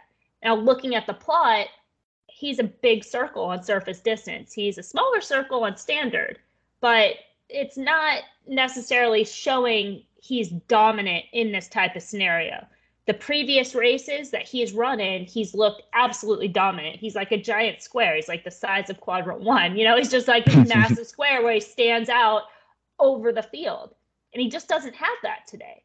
So Yeah, with- I still I still say he is the horse to beat, but there is a scenario where he's he can get beat. Life is Good is going to make him work harder on the front end. Taiba, Epicenter, Olympiad, probably the best other three that he's he's faced, and you know even horses like Hot Rod Charlie and Rich Strike are are not far off. Let's talk about this field, the Breeders' Cup Classic. Let's go inside from the inside outside, and we start with number one, Taiba, the three-year-old who didn't fire in the Derby. Very easy to put a line through the Derby for any any horse really. And other than that, he's a, a head away from being undefeated. Probably could have won that Haskell. I don't know if he saw Cyberknife down on the inside and he beat Cyberknife or he beat um, Jack Christopher, who came back out of that race to win. Taiba then went over in the Pennsylvania Derby, sat behind nicely, kind of shifted out at Parx. He will also have to face older. He'll be able to save the ground in here. Um, talk to us about Taiba. Yeah, I mean, if you're looking at the plot, he just he pops. He's this huge square right in the middle. So it just, you know, it catches your eye that he's very live in this race from that perspective. He And when he did this video, I did a video with with John Doyle. We we kind of discussed this race on the draw, and somebody in the chat brought this up, and it was so so clever because I really hadn't done like a deep dive at that point. But he's like, you know, what do you think about um, type of working his workout patterns? It's every five days, and I'm like, yeah, that's that's curious, right? Because my old background training athletes is you really don't want to do anything different up to the event, Mhm. right? You, you do your changes and all that adjustments like before before the big event. And so you're like, oh, okay, that's yeah, that is interesting. He does have that series of works where he's working five days apart. Uh, and then you know, I'm got to watch those works. Obviously, Bob Baffert knows what he's doing, has a plan. Um, but it, it does, you know, and, and as far as the visuals, he looks the way that he normally looks, um, just kind of visually and following him since even before the debut. But there is that that lingering question in my mind that is he overtrained going into this race, right? Where you I can know, where you can do so much preparation that it's almost too much Too much. preparation. Yeah. Mhm. You try to fine tune them too much that you yeah and it's and it's one of those things where it's like you're you know you're so sharp and you're ready to go and then all of a sudden you know mile 12 in the marathon you hit the wall because it's just like it just you know it hits It you catches up with you. Yeah, those never- miles and it doesn't it doesn't trickle. It either hits you or it doesn't. So if that is in that is in my mind where you know every other factor i could see him as as a contender and i i do think he'll be shorter than the eight to one morning line he could even be the second choice in here Yeah, he because he he does check a lot of the boxes. He seems like he's he has enough speed, positional speed, to where he won't completely be outrun, but he can finish. I I, I, like that with him, and and with the draw, you know, he should be able to save a lot of the ground too. If he is in that like six to one ish plus range, he will be one of the ones for me. Um, if I'm, you know, especially if I'm looking to beat Flightline, I think he can stay close enough, and he can have some some finish there. Taiba is the one for Baffert and we move to a former Baffert who's now in the Pletcher barn. Life is good. Life is good. Won the Whitney at a mile and an eighth, then came back and won the Woodward on the slop over at Aqueduct on October the 1st. There was some really bad weather heading into that weekend. So, races that you see on the dirt or on the turf, the figures are a little weird and, and some of the races are funky. I mean, I just don't think he really liked the track all that much that day law professor who's not quite as quality as him gave him a good scare and it, it felt like his class has kind of put him there. He also wasn't really ridden the way he's normally ridden where they just kind of get aggressive with him and stretch the field out. They kind of rated his speed a little bit more that day too um, life is good. I think the plan with him is is pretty simple like you said right? They're not in here to sit. It's just i hope he isn't ridden kind of the way he was last time you know, to kind of try to save a little for the mile and a quarter. Do you think Irad lets him loose, or is he going to try to, you know, try to rate and ration the speed a little bit that might make it easier for a Flightline and make him not have to work as hard sitting a, a comfy trip? Yeah, I, th- I, think that they that they have to send because Flightline's in this field and they know he's going to be. If they try to rate, he's going to be sitting right there, and then there's no chance at ten furlongs that Life is Good is going to outkick Flightline. No, it just takes no, away what what you do well, right? It, I don't. Well, and you're and not not even just what you do well, but your advantage in the race shape, knowing the tactics yep. of your of your other contender. It's like you know, life is good is you know the ten furlongs. He's probably not he I mean, obviously any horse can get it. It just kind of depends. But this is not. This isn't his game. He has distance limitations. He's better going shorter. They're going to have to send. They're, eh, that's going to be their best chance to maybe even hold for second um, in this type of scenario. So yeah, I I, I would imagine that's what they're going to do in this race, especially if you know it starts the Keeneland track starts you know favoring speed or playing fast or whatever. Um, but yeah, it will be. Um, it, it does it does either help or, or hurt Flightline uh, if they do take that tactic. But again, I, I don't think they do. I think it's similar to society where they're gonna they're gonna gun it and they're gonna go as far as they can, as fast as they can. Yeah, again, I'm I'm very glad a horse like this is in this race because we've never seen Flightline have to deal with a horse like this before and what what he will do. He might be totally fine sitting four lengths off of Life is Good and it may be no issue. But we're going to be taking, you know, 2 to 5 on on a horse that we don't know if they can do it. And that's a one that's one point that I've really loved in talking with you over the last couple years is about some of these horses that get those really cozy trips in smaller fields and how in tougher fields and on bigger days those horses don't get those same trips and they get overbet a lot of the time. And just kind of for example, a horse like Olympiad is one that I would be worried about because Bill Mott even mentioned he doesn't think the horse can really he needs to be about two or three lengths off. And I don't know if he's going to be able to be in that situation with the life is good in here. Can Flightline, you know, sit that kind of trip um, with life is good? I love that we have life is good in here to uh, to make it honest. I love that we have society in the distaff to hopefully make it honest there. Happy Saver, we just mentioned a minute ago, Emily. They um, they reported this morning that there is a quarter crack, so he wasn't training. They are still going to try to make the race let's say everything was going, um, you know, 100% for him heading into it. What do you think of him coming off of that fourth place finish in the uh, the Lukas and the, the runner up effort behind Life is Good in the Whitney? Um, I you know he's more of an underneath contender, anyways. Um, and what was reported today isn't great. And I don't, you know, he'll be fine if they run him. He's fine to run. Um, but I, I don't like you mentioned, even if he was still 100%, I think he's more of a, an underneath player. Flightline three to five on the morning line. He is five for five. He's never been tested. And the thing that's kind of intriguing about uh, him, for the horses like this that you normally see that win by open lengths and have pretty big speed figures, they're usually just kind of run off speed horses. He's not really that we saw in his last race, he's he's wants to sit kind of a cozier trip and then just kind of let the gears start turning and, and wind himself up. And he's super, super awesome. But he's not just a run you right off of your feet type, which you generally see with horses like this that win by open lengths. He'll be sitting in here. I mean, on paper, he's not. I, think he's going to be a couple lengths behind. Uh, Life is good. That's probably where he wants to be and sort of the same conversation that we were having with Nest in the distaff. When do they engage? How do they engage? what is the trip in their head that that Sadler and Prat and Hronis Racing want to plot out for him? Yeah, and and even with that said, I mean, best laid plans, whether what they plot out or what they end up getting, could be two could be two different things. All of a so, sudden, that horse yeah. gets away from you another length, and you you feel like you know, uh oh, we got to press the button and go a little earlier, right? Everything changes until you get punched, and then you got to make it call an audible, right?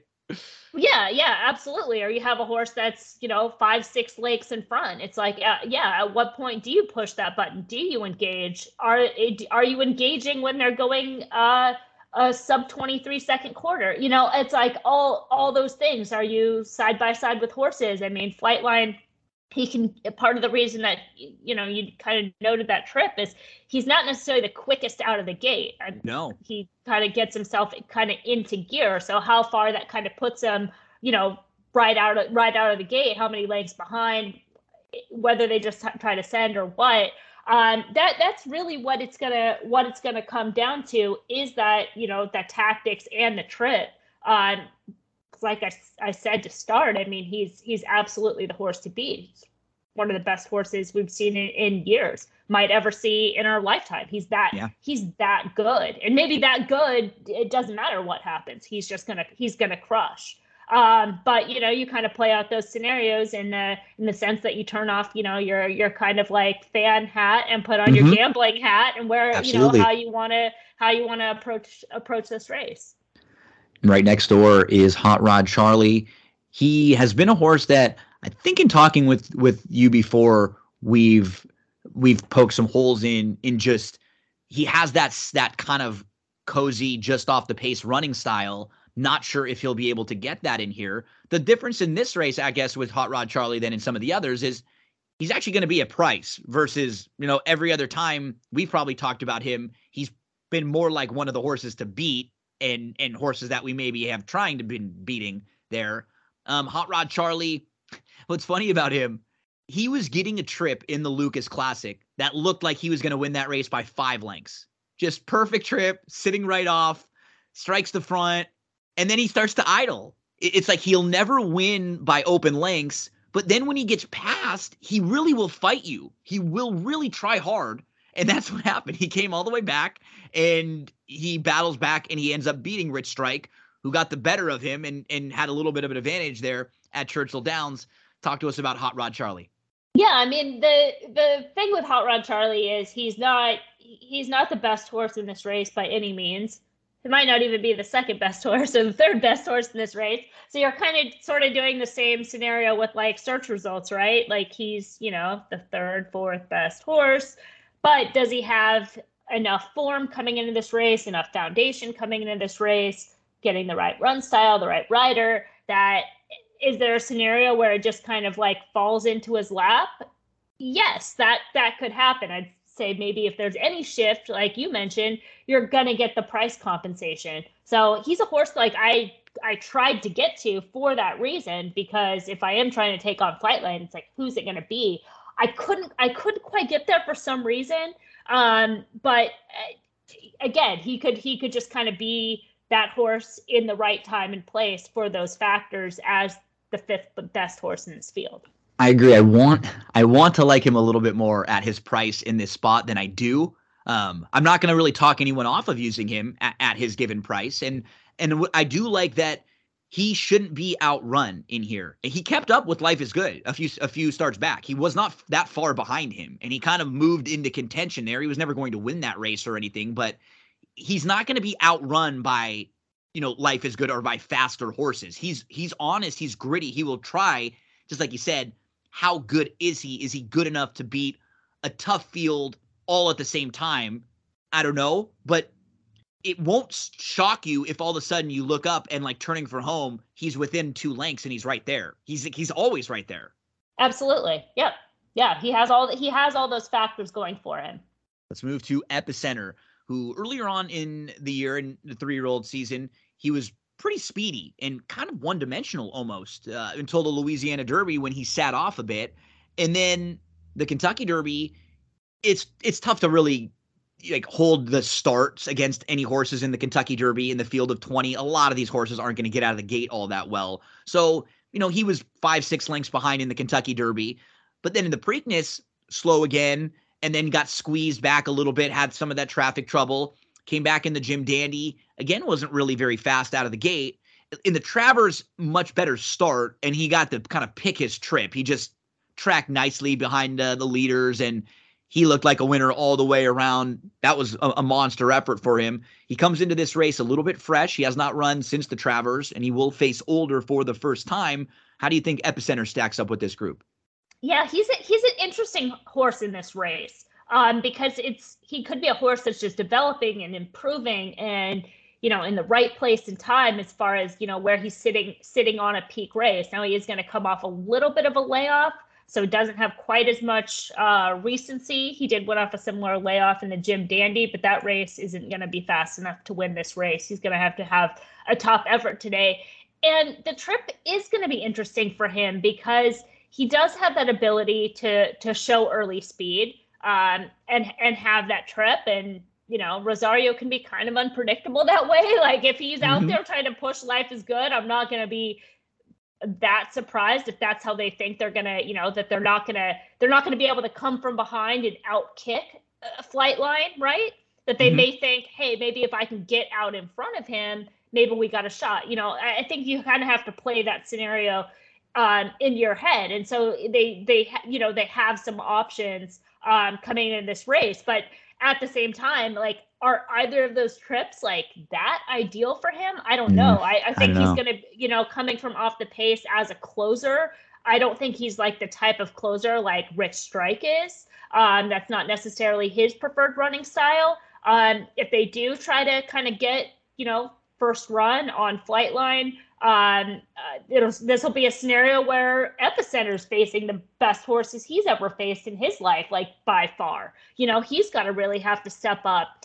And then it comes down to what we were talking about in the distaff. I mean, he's probably going to kind of be a short price. Maybe he is the second choice in this race, and that's kind of no value from from that perspective. Especially if you're So- trying to beat Flightline, are you trying to beat him with just the next horse? right, Right. with a horse that maybe is you know three to one like that's just you know that's not exciting to me so i know there's there's a lot of people that are uh that are in this horse's camp um and you know are are sticking with him and think you know he's the goods the right time and place um I, I I haven't ever really been. I think he's a I think he's a good horse. I don't think he's that great, and so at a short price, I can try to go elsewhere. Yeah, I've not ever really been a, a full fan waving the flag on Epicenter. He's I, I've completely respect his ability. I, it's been a really nice year for him, and it would not shock me in this race. But I agree with you, his chances and the price. There are a couple others that might intrigue me just a little bit more based on like their price in, in this spot. Right next door, we have Olympiad.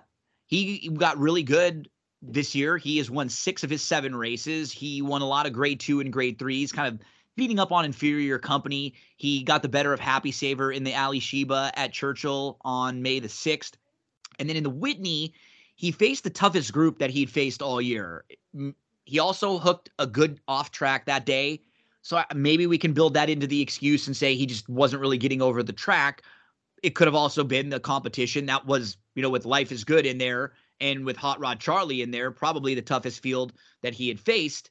He then comes back in the jockey club against a really soft group and beats them pretty handily. What do you think about Olympiad coming into this race? Does he fit with this group? Well, uh, I, I would say probably like my least favorite thing about this job sometimes is being forced to give picks. Sometimes I'm giving picks on horses that I don't necessarily, I don't necessarily like, but I'm they're like the lesser of evil angle, and so that's where I landed on Olympiad. Really? This is funny. I wouldn't have I wouldn't have figured you would have picked him. Talk to us more about Olympiad. No, I, I wouldn't have figured I would have picked him either. But and again, it's it's not necessarily that I'm picking him; it's that I'm not picking anybody else, right? Sure, sure. Uh, in this race, Process of where- elimination.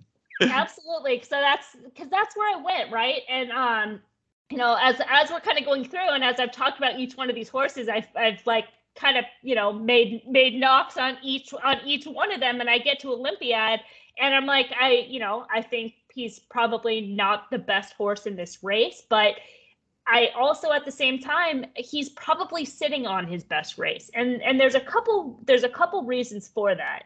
Um you know, you mentioned the Whitney, but it's really the race before that and the Stephen Foster, where he's coming off a 57 day layoff.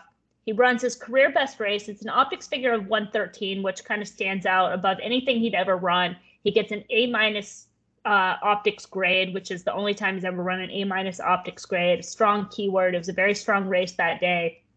Um, so you can even make the case that there's some regression in Saratoga. But but going back to that, just in terms of form cycle, he ran that race off a similar layoff to today. So it's like kind of has that same timing. Not only that, but he's perfect in Kentucky. He has the Stephen Foster win. He has the Alysheba win. He even has a win here at Keeneland. That was kind of his breakout race. Mhm. So it just could be one of those things where, you know, Bill Mott recognized, hey, you know, he likes it here for whatever reason. he tends to run well off this type of layoff. If he runs a 113, which is that Optix figure from the Stephen Foster, uh, I mean, Flightline's best number, Optix figure wise, I don't know what he is on anything else because this is all I have, is 115 in the Pacific Classic. He was a 113 um, in his non-winners one allowance, but nobody else is is even 110. Uh, no, there is 110. Uh, life is good um, at Gulfstream, but you know, outside of that, so it's like, okay, he has the race. Mhm. You know, that race. Now, what trip with I- with I- him? What are you hoping with him? Where do you want? Where would you like to see him as someone who might be I- backing him? Honestly, I have I have no I have no idea because again, I Yeah. just don't. I, you know, I don't think he's. That's you know, great. I don't. but- Yeah, I mean, uh, maybe maybe if he is sitting one to two lengths off because he has shown he has shown when he kind of gets clear, he's sort of the opposite of Hot Rod Charlie, right? He'll kind of just be like, "Oh, this is cool. I'm out here, and I'm, you know, I'm, I'll I'm put okay I'll with put it." you away. Yeah, he doesn't Yeah, mind ex- putting people away. Exactly. So he kind of he kind of has that going. I mean, his plot's not great in terms of the fact that it's not like he's a square that he has that much finishing ability. But again, it just could be one of those horses. I have and I have no idea in terms of trip. I mean, if he's sitting uh, sitting off life is good. Maybe if they're trying to raid him, he's been able. The thing about him is he does have some versatility as far as he can put himself in the race and he can come from off the pace. And I think a lot of his running lines and finishing positions has to just sort of deal with him being better in those races. So I don't really know. I don't, you know, if he's five, five lengths off, I don't know if that's bad. I, I don't really know. Well, Um, because this with in in watching all of these replays that I that we've all been watching of the European horses, for example, in like the turf races, you know, what makes it tough in some of them is that you see these horses that show some early speed in their races in Europe, or they're prominent, or they're close to the lead, and you know that that's not going to be the case over here. But but that doesn't mean they can't win from farther back. That might Right. mean that they're just maybe they're better horses in their races that they're in, and they're just showing more more positional speed because they're better. Hey, let's just we're better than this field. Let's get a little bit closer.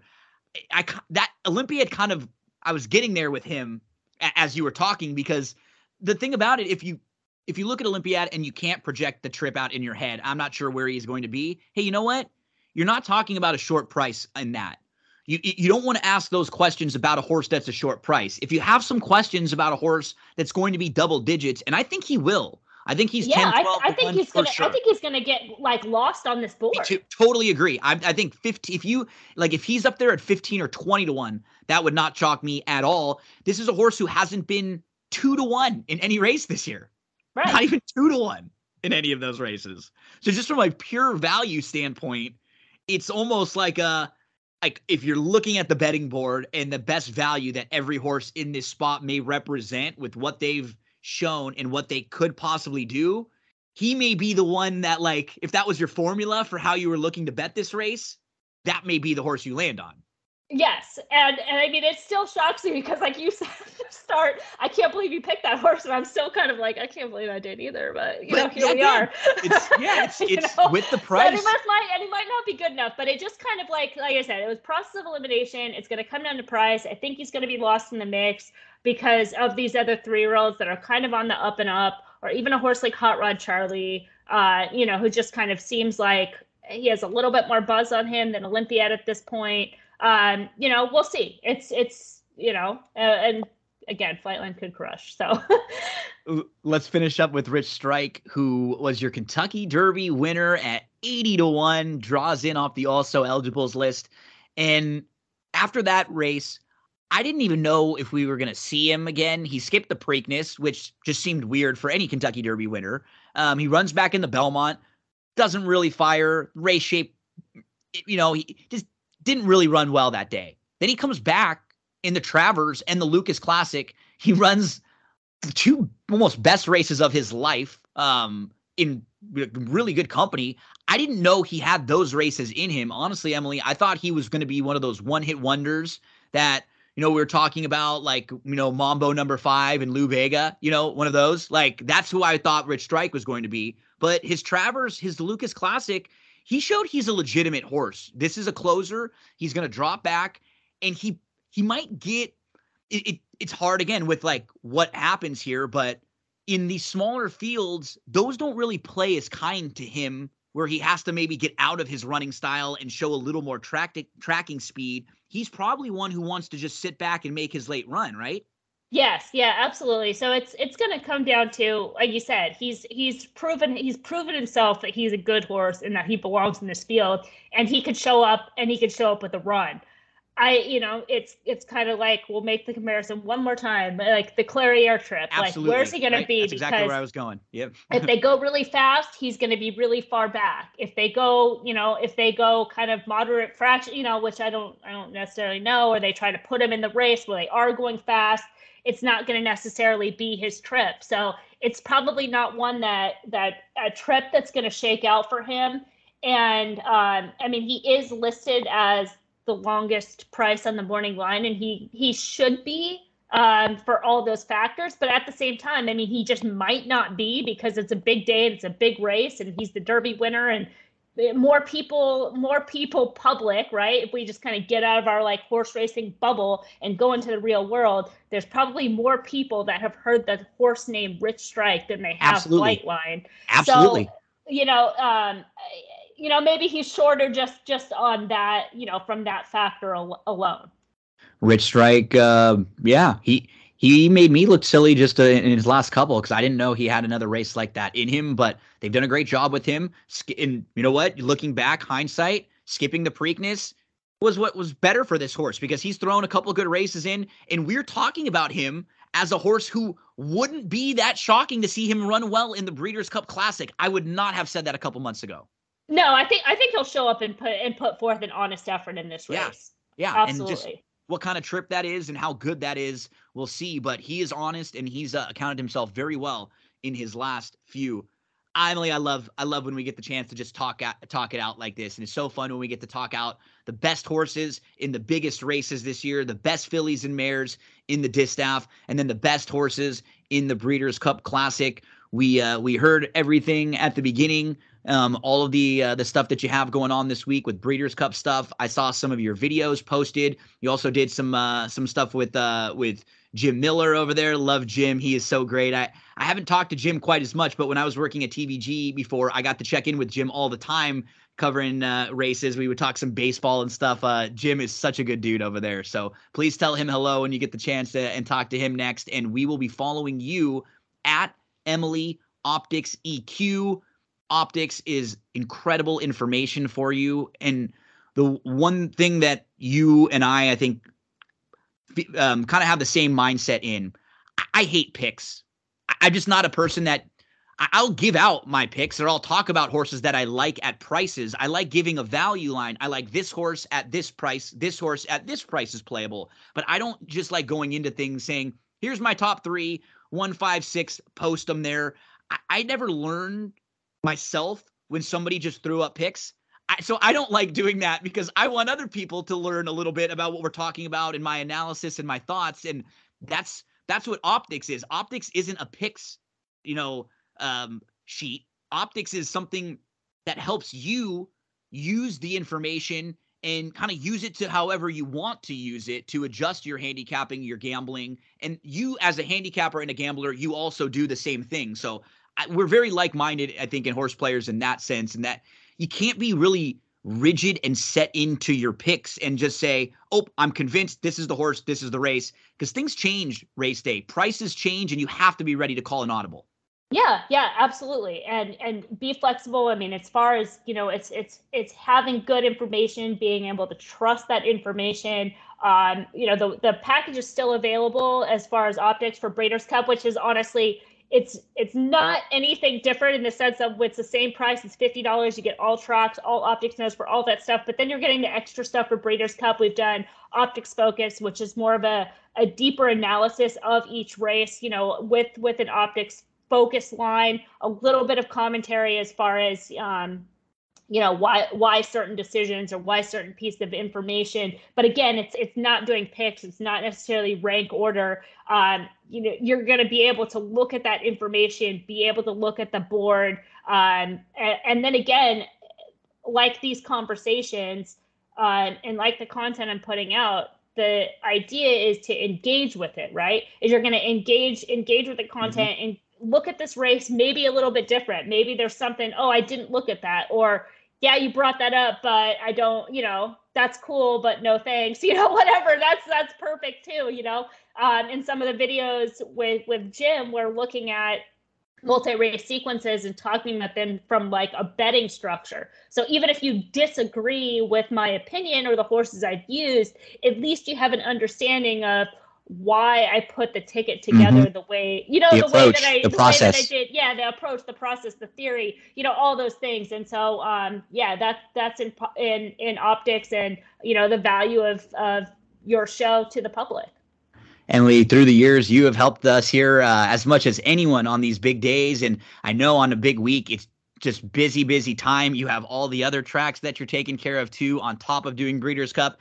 And you're always so kind to carve out some time and talk with us. And I, it's crazy to think about all like the hours that we've we've spent now, and like I've never even really seen you in person and talked to you there. So I can't wait till. oh my gosh, like, that's so true. Right? Like, I never thought I about that. I can't wait till like the one day where I can come and give you a big hug and just say thank you for uh for everything and all the help through the years. Is it's funny like I'm talking to all these friends that I have that I've never seen in person, which you know, all social media and stuff can be so negative, but I was able to over Tuesday and Wednesday have like 15 conversations with people that I really only stay in touch with because of social media. I still would be able to if it wasn't there, but you see them more, you know, like you see the post, you see the comments, you you kind of dive into stuff, and that's what's great. Like I'm able to to keep in touch with all these people and and and learn and and share, and I've learned so much from you through the years. So I just can't thank you enough for uh, for all your time. You're one of the absolute best, and I always love chatting with you.